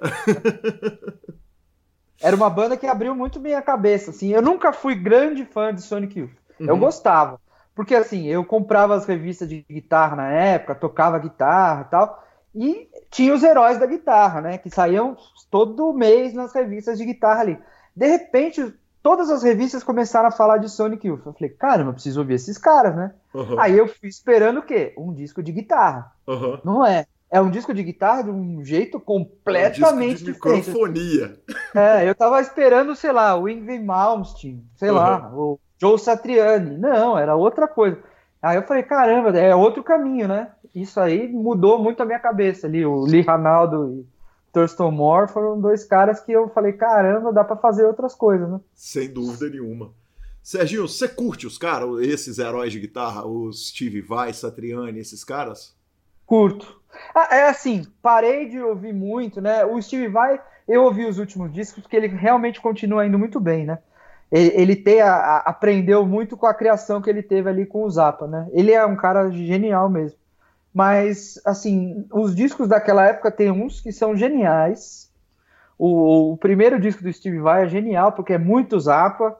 Eu curto, cara. É o, o primeiro. Fire and Passion, o primeiro do. Não, não. O Passion and Warfare é Passion é depois. Warfare. É, é, é, antes até. Ah. É antes. É, é meu. É, ele tem umas coisas. Chama Flexible esse disco. É genial. Eu comprei em vinil agora, achei uma edição da época. Falei, esse eu tenho que ter. É, o primeiro do Ingrid Malmsteen é, eu acho genial, mas depois foi meio que se perdendo, né? Que é um estilo que é muito. É, ele é, meio que se limita ali, né? Por, por, por, ele próprio. Então às vezes começa a ficar chato. Assim. O Satriani foi um cara que toca pra caralho, tem umas puta banda do cacete, assim, só nego bom tocando com ele, mas eu não consigo ouvir muito, sabe? Uhum. Porque eu acho que meio que repete, assim. É. E depois eu comecei a dar valor para outro tipo de guitarrista, né? Tipo, ontem eu tava ouvindo aqui em casa, até postei, tava ouvindo em casa o Frampton Comes Alive, do Peter Frampton, que é o disco ao vivo que mais vendeu na face da Terra, porque o Frampton era um, o galã da mulherada naquela época, fez umas músicas que explodiram, né? Uhum. Cara, o Peter Frampton tocando naquele disco é sensacional, ele é um dos maiores guitarristas de todos os tempos, cara. Ele é muito bom. E isso de ser naquela época de é, nego tocando mais rápido possível, né? 32 notas por compasso, uhum. você não você não queria saber muito de um cara tipo Frampton. Uhum. Aí eu fui abrindo minha cabeça para ouvir outras coisas, né? Tanto é que tinha uma época que teve uns caras assim que ouviam essas coisas e falaram para mim: Meu, você ouve essas bosta. Esse Jimmy Page é um dos piores guitarristas que eu já vi na vida. Eu falei: Oi? Como assim? não, que o cara erra umas notas, que ele não é rápido, que ele. Eu falei, ah, vocês estão malucos. Essa frase, qualquer... essa frase da é. cadeia em pelo menos 65 países, hein? É. Ouve, ouve qualquer disco do Led Zeppelin e vem falar comigo depois, né? Sim, claro. Cara, é, é, é, muito louco. É, aliás, Sérgio, uma parada que você tá falando. É, é, não, só, só, fazer um comentário aqui: é o seguinte, o, o Steve Vai, o Satriani, eu vi o Vai aqui em Belo Horizonte, uma passagem dele com uma banda que, por sinal, era extraordinária, e na época o, o, eu falei, cara, mas também que baixista, que bateria e tal. E meu irmão virou para mim e falou: Gui, velho, você acha que esse cara vai tocar com qualquer pangaré? E eu é. achei a expressão muito boa, cara, porque é isso mesmo. Os, os caras são muito bons para tocar com quaisquer pangarés. E eu vi o Satriani no Rio, num, sei lá, num, num, num Credit Car Hall desses. É, e o, o, meu irmão até pegou a paleta dele, o Léo. Mas, é. mas, mas a, a, a, minha, o meu gosto por eles realmente durou muito pouco. Ele foi muito uma questão ali da curiosidade, enquanto eu tive a curiosidade de, de, de vê-los, porque tecnicamente era uma coisa muito impressionante, né? Uhum. Era, era, era muito extraordinário ver os caras tocarem, mas aí depois, depois realmente fica muito repetitivo, né? Fica muito igual. É, é, é, os, porque os caras são muito. O Satriani ainda muito, eu acho muito mais, mais musical do que o Vai. Eu achava o Vai pouco musical naquele começo de carreira dele que eu conheci. Ah, eu acho o contrário. É. Eu acho o contrário total. É, houve depois. É, você vai ter várias lições de casa hoje. Houve depois esse primeiro do, do Steve Vai chamado Flexible, que é uhum. bem zapa, tem coisa cantada. Ele gravou naquele Tascam de oito canais, sabe? Na uhum. casa dele, foi chamando os amigos para gravar. Cara, esse disco é fenomenal. Aí você vê que o cara era musical muito, assim. Porra, ouvirei, ouvirei. É, esse é sensacional. Serginho. espetáculo. Não é, não é disco de guitarreiro mesmo, sabe? Uhum. Não é. O Passion and Warfare que ele fez depois escreveu, é, abriu a estrada para esses discos de guitarreiro. Esse antes, cara, é outra, outra pegada total. Você vai, você vai tomar um puta susto. Você vai falar: caramba, não tava esperando isso. O, o Passion Warfare é, é, é um disco que, inclusive, tem a capa linda, né, cara? Ah, é bonito pra caramba. Eu acho. É, é, pra época era sensacional, né? Uhum. Aquela estética coloridaça, né? Total, a é. guitarra coloridaça, era tudo meio anos 90, ali meio esquisitão, mas. Você... É um puta disco também. Cara, uma coisa que você falou que me deixou curiosíssimo, é que me deixou curiosíssimo, porque eu acho que isso é um assunto sempre legal pra caramba, é o seguinte, eu, eu obviamente estou em grupos de discussões de rock, em que, uhum. em que tratamos o rock muito a sério ali nos grupos. E às vezes mais a sério do que deveria ser tratado. Às vezes eu acho que é. poderia ser tratado com mais leveza, mais tranquilidade, mais, sabe? Mas, porra, nós bebemos tanto, né? teve tanto álcool e, e, outras coisas que passaram debaixo dessa ponte que não é possível que tá todo mundo tratando isso com tanta seriedade, com tanta porrada e vendo motivo para criticar tudo e a todos mas, mas no que diz respeito, cara, ficar mais velho e começar a ouvir muitas outras coisas. Eu tô falando aqui do disco do Emicida.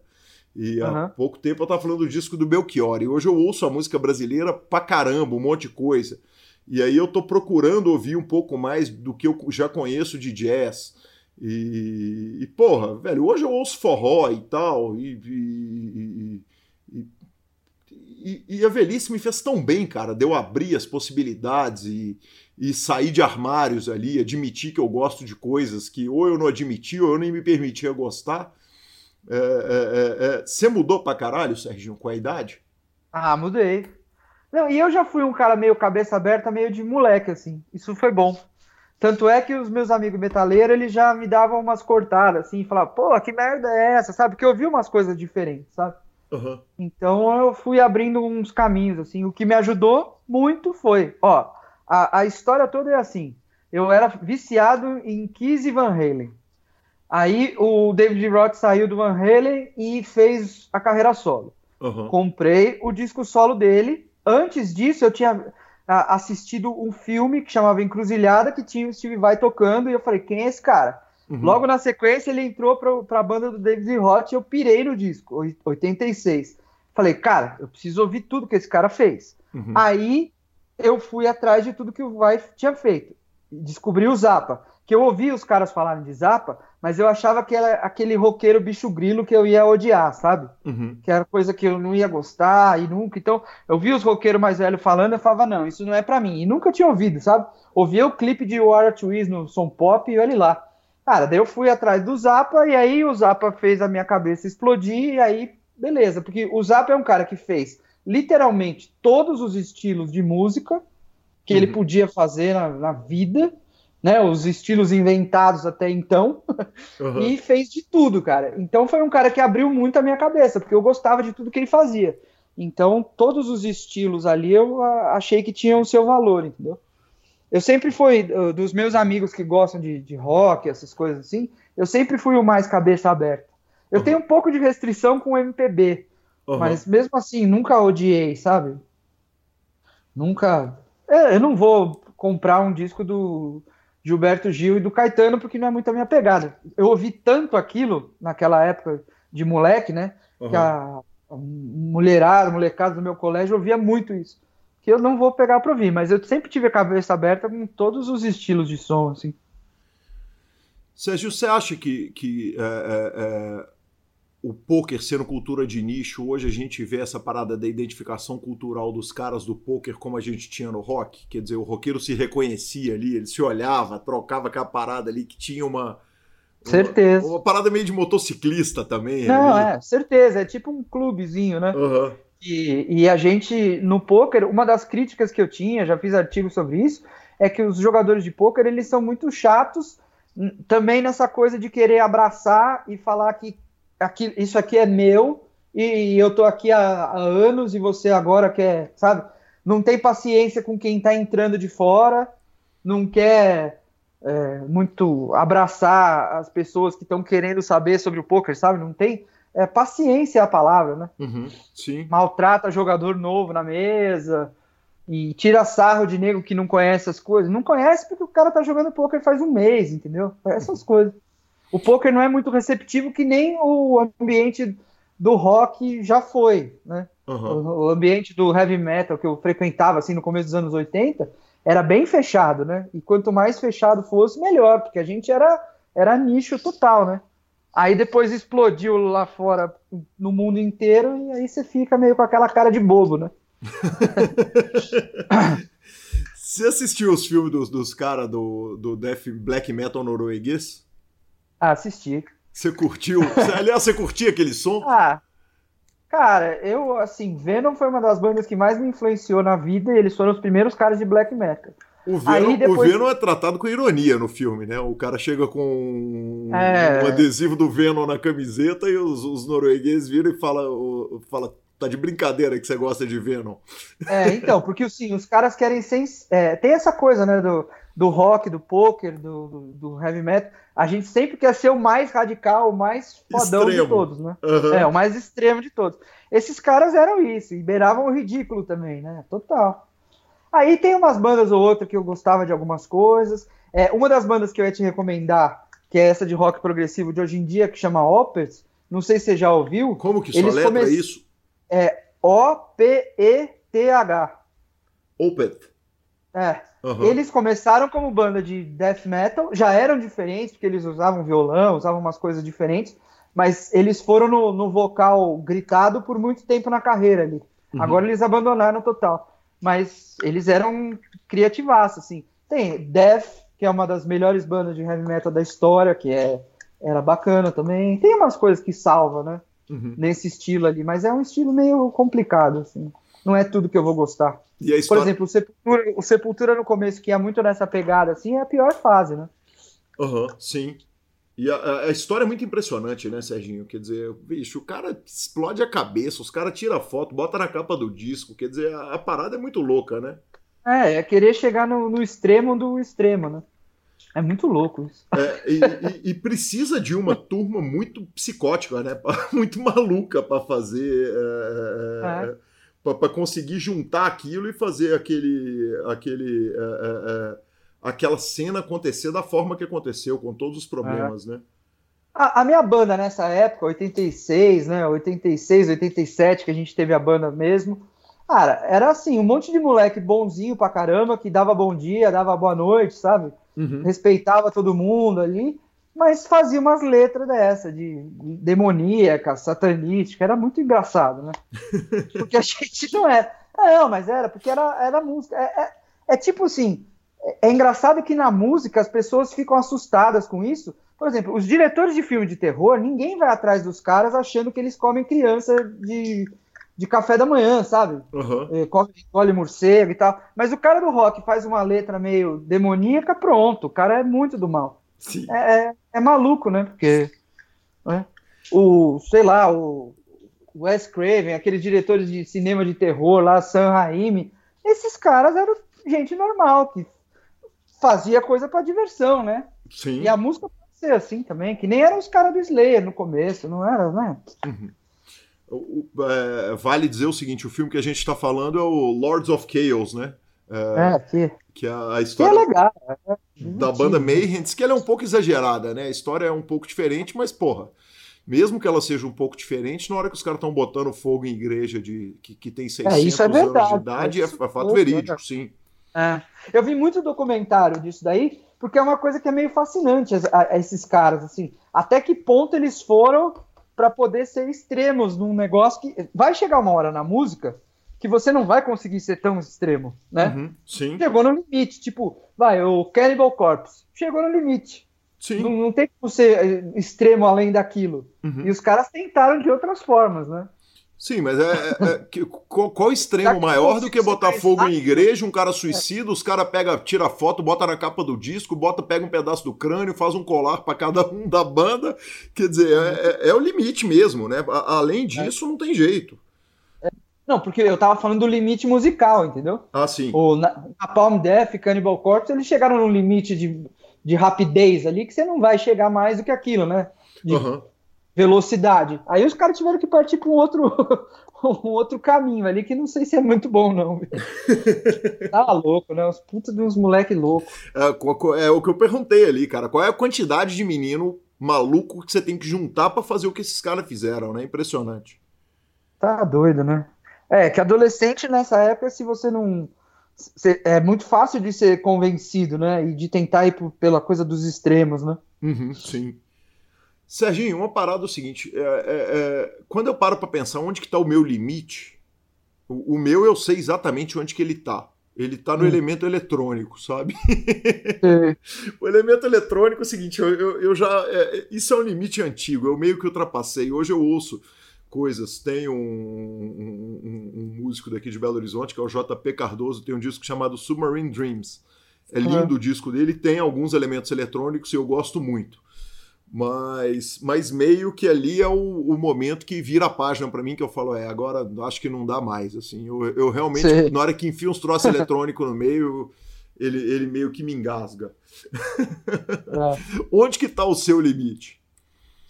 Putz. É, ele foi um pouco além do eletrônico. Talvez uma coisa muito maluco beleza da, da música brasileira, assim, uma coisa de um- vai pelo lado muito poético nas letras que eu não curto muito, sabe? Aham. É, mas não tem muito limite, não. Tanto é que eu sou um cara que gostava do, de rap lá de trás, né? Public Enemy, Arrested Development, essas bandas que eu gostava muito, né? De La Soul. Nunca tive problema. A primeira geração do rap, o Gangsta, Warren G, é, Snoop Dogg, Ah, essas paradas, você gosta ou não? Eu gostava de NWA, eu gostava de umas coisas mais. LL Cool J, umas coisas ali do começo. Uhum. O Snoop Dogg já não me pegou tanto, assim. Uhum. É, eu gosto muito. Daquele rap dos anos 90 ali, ele me alegra demais. É. Ele me alegra muito, mas, mas aí também depois eu parei. Eventualmente eu perdi o, o, o trem da. Porque tem isso, né? Às vezes você tá ouvindo ali um estilo musical e de repente você perde o. o, o- o- você sai do trilho na, na linha do tempo e é difícil você voltar depois, você buscar lá na frente Ah, sem, com sem certeza, pegar uma né? continuidade de um estilo, né? Não, com certeza tem isso, né?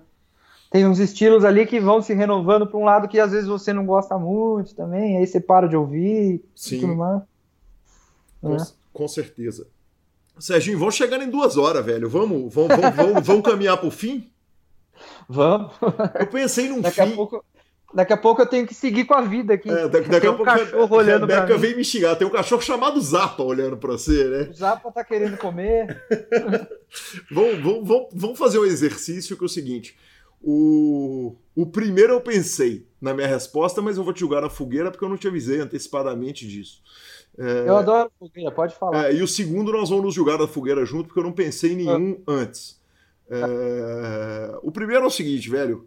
O que, que você gosta que, tem, que, que tá na sua coleção de CD, que você tem vergonha de falar, que você queria que ninguém soubesse que tá na sua coleção? Vou falar a minha antes, pra, Uhum. você saber que, minha- que nada que você falar vai ser pior do que o meu, tá? Fui estive em Vegas com a Carol anteriormente citada nesse programa e fui ver o Bon Jovi. Ano passado fui no Allianz Parque, estádio do seu time, vê-lo mais uma vez.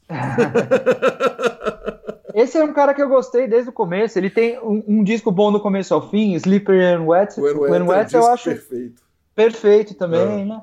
Deixa eu ver, é que coleção, coleção eu já não tenho mais, mas coisas que eu ouço e tenho vergonha. Sei, é, na época, vai, de metal, que meus amigos só viam metal mais, mais trash metal, assim, mais uh, Iron Maiden, Judas Priest, as bandas de trash metal, Slayer, Metallica e tal. Eu gostava de Poison, gostava de umas outras coisas. Da, da, das... Então, tinha umas. É.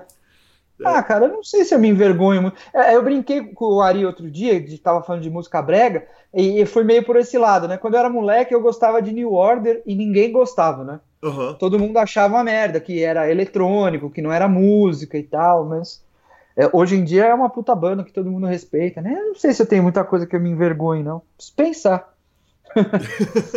Justo. E a, é. e a, segunda coisa era a gente é, é, é, falar alguns filmes de música assim marcantes sejam documentários ou, ou, ou, ou uh. filmes mesmo. Porra, ó, falamos do Leme. É. Que é maravilhoso. O Leme é, é, o documentário do Coltrane que tem na Netflix é genial. É genial. O, Take the A-Train? O, não, Chasing Train. Chasing Train. Ah, cara. É, Esse é sensacional. O documentário do Rush, aquele que o Sam Dunn fez, é, esqueci o nome dele. Putz. Como que é o nome do documentário? Você lembra? Não lembro. Do Rush eu não lembro. Cara, Rush. Esse é fantástico. Enquanto é, Beyond the Light Stage. Beyond the Light Stage, lembrei. Ele vai fazer um dos Easy Top que vai estrear agora. É, que mais? Ah, tem os filmes de o, alta fidelidade, é bacana pra caramba, né? Tem o Gimme Danger, que é o documentário do Iggy Pop, é maravilhoso, é do Jim é. Sim. Tá no canal é... Bis também. Aliás, o canal Bis tem cada coisa maravilhosa, né, cara? Tudo é tudo lá meio incluído na conta da NET para quem assina. Paga nós, NET. ah, mas tem uns, uns, Eu nem tô falando de show, né? Tem... O documentário do Eagles é bacana demais. Tem o documentário do, do Journey, também acho que tinha no Netflix, não sei se tá, que é quando eles foram buscar o substituto do Steve Perry no, no YouTube, sabe? O moleque lá, o Arvel Pineda, que canta hoje no Journey eles descobriram através do YouTube, aí mostra tudo. Cara, o filme foda, do eu não sabia, nunca ouvi falar desse. É, esse é legal, porque assim, é um moleque que o Neil Sean, o guitarrista do Journey, ficou procurando no YouTube, né? E vendo coisas no YouTube e achou esse moleque, que é um moleque da Filipinas. E eles foram até as Filipinas para ver, ensaiar com o moleque, e o moleque ficou na banda, assim, sabe? É assim, um moleque de 20 anos da Filipinas tocando com um cara de 55, 60, mas entrou pra banda. É bem legal. Puta, que o, foda. O filme do Motley Crue eu achei divertido pra caramba. Cara, esse filme é demais, hein? Como é que ele chama? The Dirt, que é um puta livro, cara. Puta livro legal. Ah, é? Cara, esse é um filmão mesmo. E, e, e esteticamente ele é muito legal também. É. Você falou da estética, eu lembrei do documentário do Kurt Cobain. O Kurt Cobain tem alguns documentários, o documentário, o grande documentário dele é incrível, como é o da Amy Winehouse. Sim, esse da Amy eu nunca vi, eu não, ela nunca me pegou de jeito assim, então eu nunca vi. É, o outro filme lá, o Bohemian Rhapsody, que fala do Queen, é, tem umas coisas muito legais, eu achei bacana. Tem um processo de reconstituição ali dos personagens, né? Do, dos caras que eu, eu falei, o cara que faz o Brian May é mais parecido com o Brian May do que ele, cara. É igual. eu não é vi, Serginho. Bom. Esse filme do Queen eu tenho que parar minha vida e ver? Ah, cara, se você gosta de Queen, vale muito a pena, né? Porra. É um trabalho de reconstituição foda, assim. Tem uns erros de continuidade, sabe? De, de é, erros tempo. cronológicos, uhum. linha do tempo. Mas é, é, é uma coisa que eu, com o passar do tempo, eu fui ficando menos ranzinza e fui vendo que às vezes você precisa. Você, você não está fazendo um documentário, você está fazendo um filme, entendeu? Uhum. Uma coisa de cinema, que tem que ter uma história, tem que ter alguma coisa que.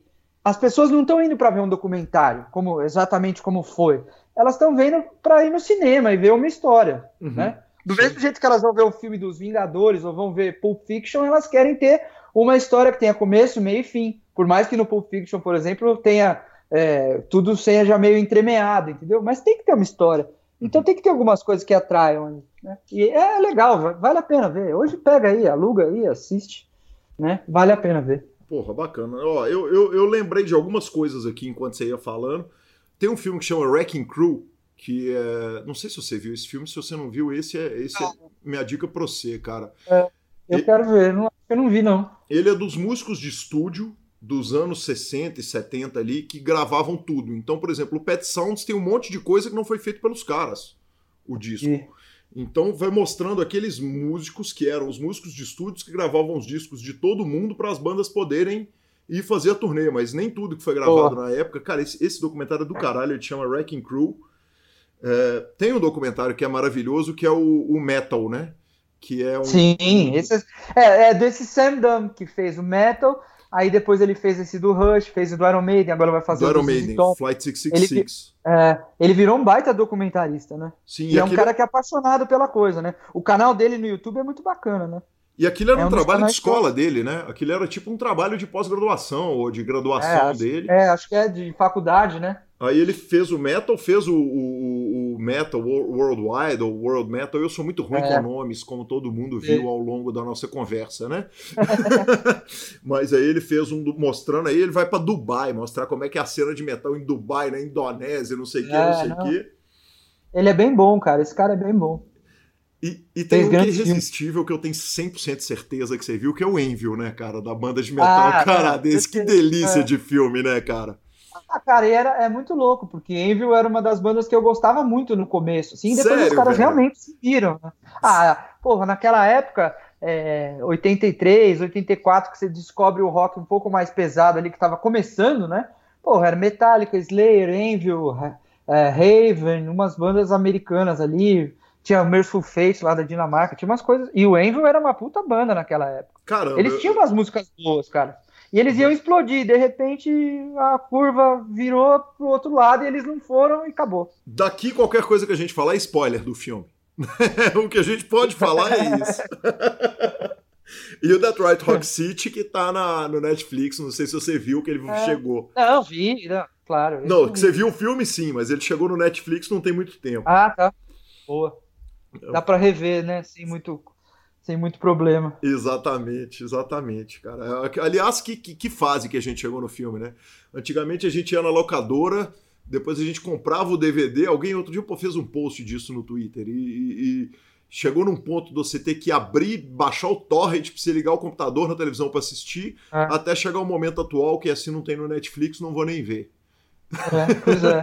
Nós passamos por todo o trabalho para chegar à preguiça máxima de ver um é, filme. É, e agora vai ter que assinar Netflix, Amazon, HBO, não sei o que, Apple Plus, né? Você vai ter que assinar uns 7, 8 serviços para ter os filmes todos, né? Sabe quem faz a coisa certa, Serginho? O Lanza, velho. É. O Lanza assina tudo que existe disponível de stream para ele. É. Ele paga todos os serviços. Aí ele tem uma BTV, que é aquele, aquela Android TV, sabe? Que emula tudo, que pega ah. todos os canais, só para ele ter tudo no mesmo lugar. Entendeu? Então ele paga todas as assinaturas, mas ele comprou uma TV, uma, uma Android TV, para que Sim. ele procure os filmes todos no mesmo lugar. E ele fala, velho, eu não tô roubando de ninguém, tá pago o filme. Só que em vez de eu, de eu, acessar stream por stream, eu procuro tudo no mesmo catálogo e tá assisto. Tá certo, é. Louco. É, é, é o certo, talvez seja o certo. Pô, a gente ia começar a falar de cinema agora. Precisamos de mais duas horinhas, hein? Pois é, não, é, deixa eu te falar. Semana Santa tá aí, né? Peguei. Não, Peguei, semana, quando quiser. Semana Santa fazemos cinema, aí, como é que chama? Corpus Christi fazemos literatura, aí depois, aí, e aí depois vai ter um, um que não é mais conversa, aí vira palestra que é o dia que a gente sentar para falar de cerveja e hambúrguer, essa eu só ouço, eu só pergunto. Boa. tá certo. Porra, Serginho, que, que delícia, velho, a conversa, que fantástico. Bom demais, né? nem, nem parece que passaram duas horas. E, se, e sete minutos, cara, inacreditável. E, e, o detalhe é o seguinte: isso vai pro ar do jeito que tava. A, a instrução pro, pro, pro, pro, pro Vini vai ser o seguinte: só equaliza o som para ele ficar as duas vozes na mesma altura Vou fazer uma introduçãozinha explicando o que é e bora pro ar e, e vão fazer com minhas, meus lapsos de memória, minhas câimbras mentais, os nomes que eu esqueço, é assim vai tudo pro ar. É assim que tem que ser. Uma conversa de boteco gravada. Sem edição, exatamente. Serginho, cara, obrigado, velho. Que legal. Obrigado você. Muito obrigado e parabéns pelo trabalho que, assim, de verdade, te contei outro dia, não sei se foi para você ou pro Ari que eu falei, foi a maior verdade do mundo. Eu acordei, abri o olho, dei o um refresh no meu feed, não chegou o, o, o piada interna, eu fiquei puto, uhum. aí eu lembrei que era quarta. Você falou para mim. Foi pra você, né?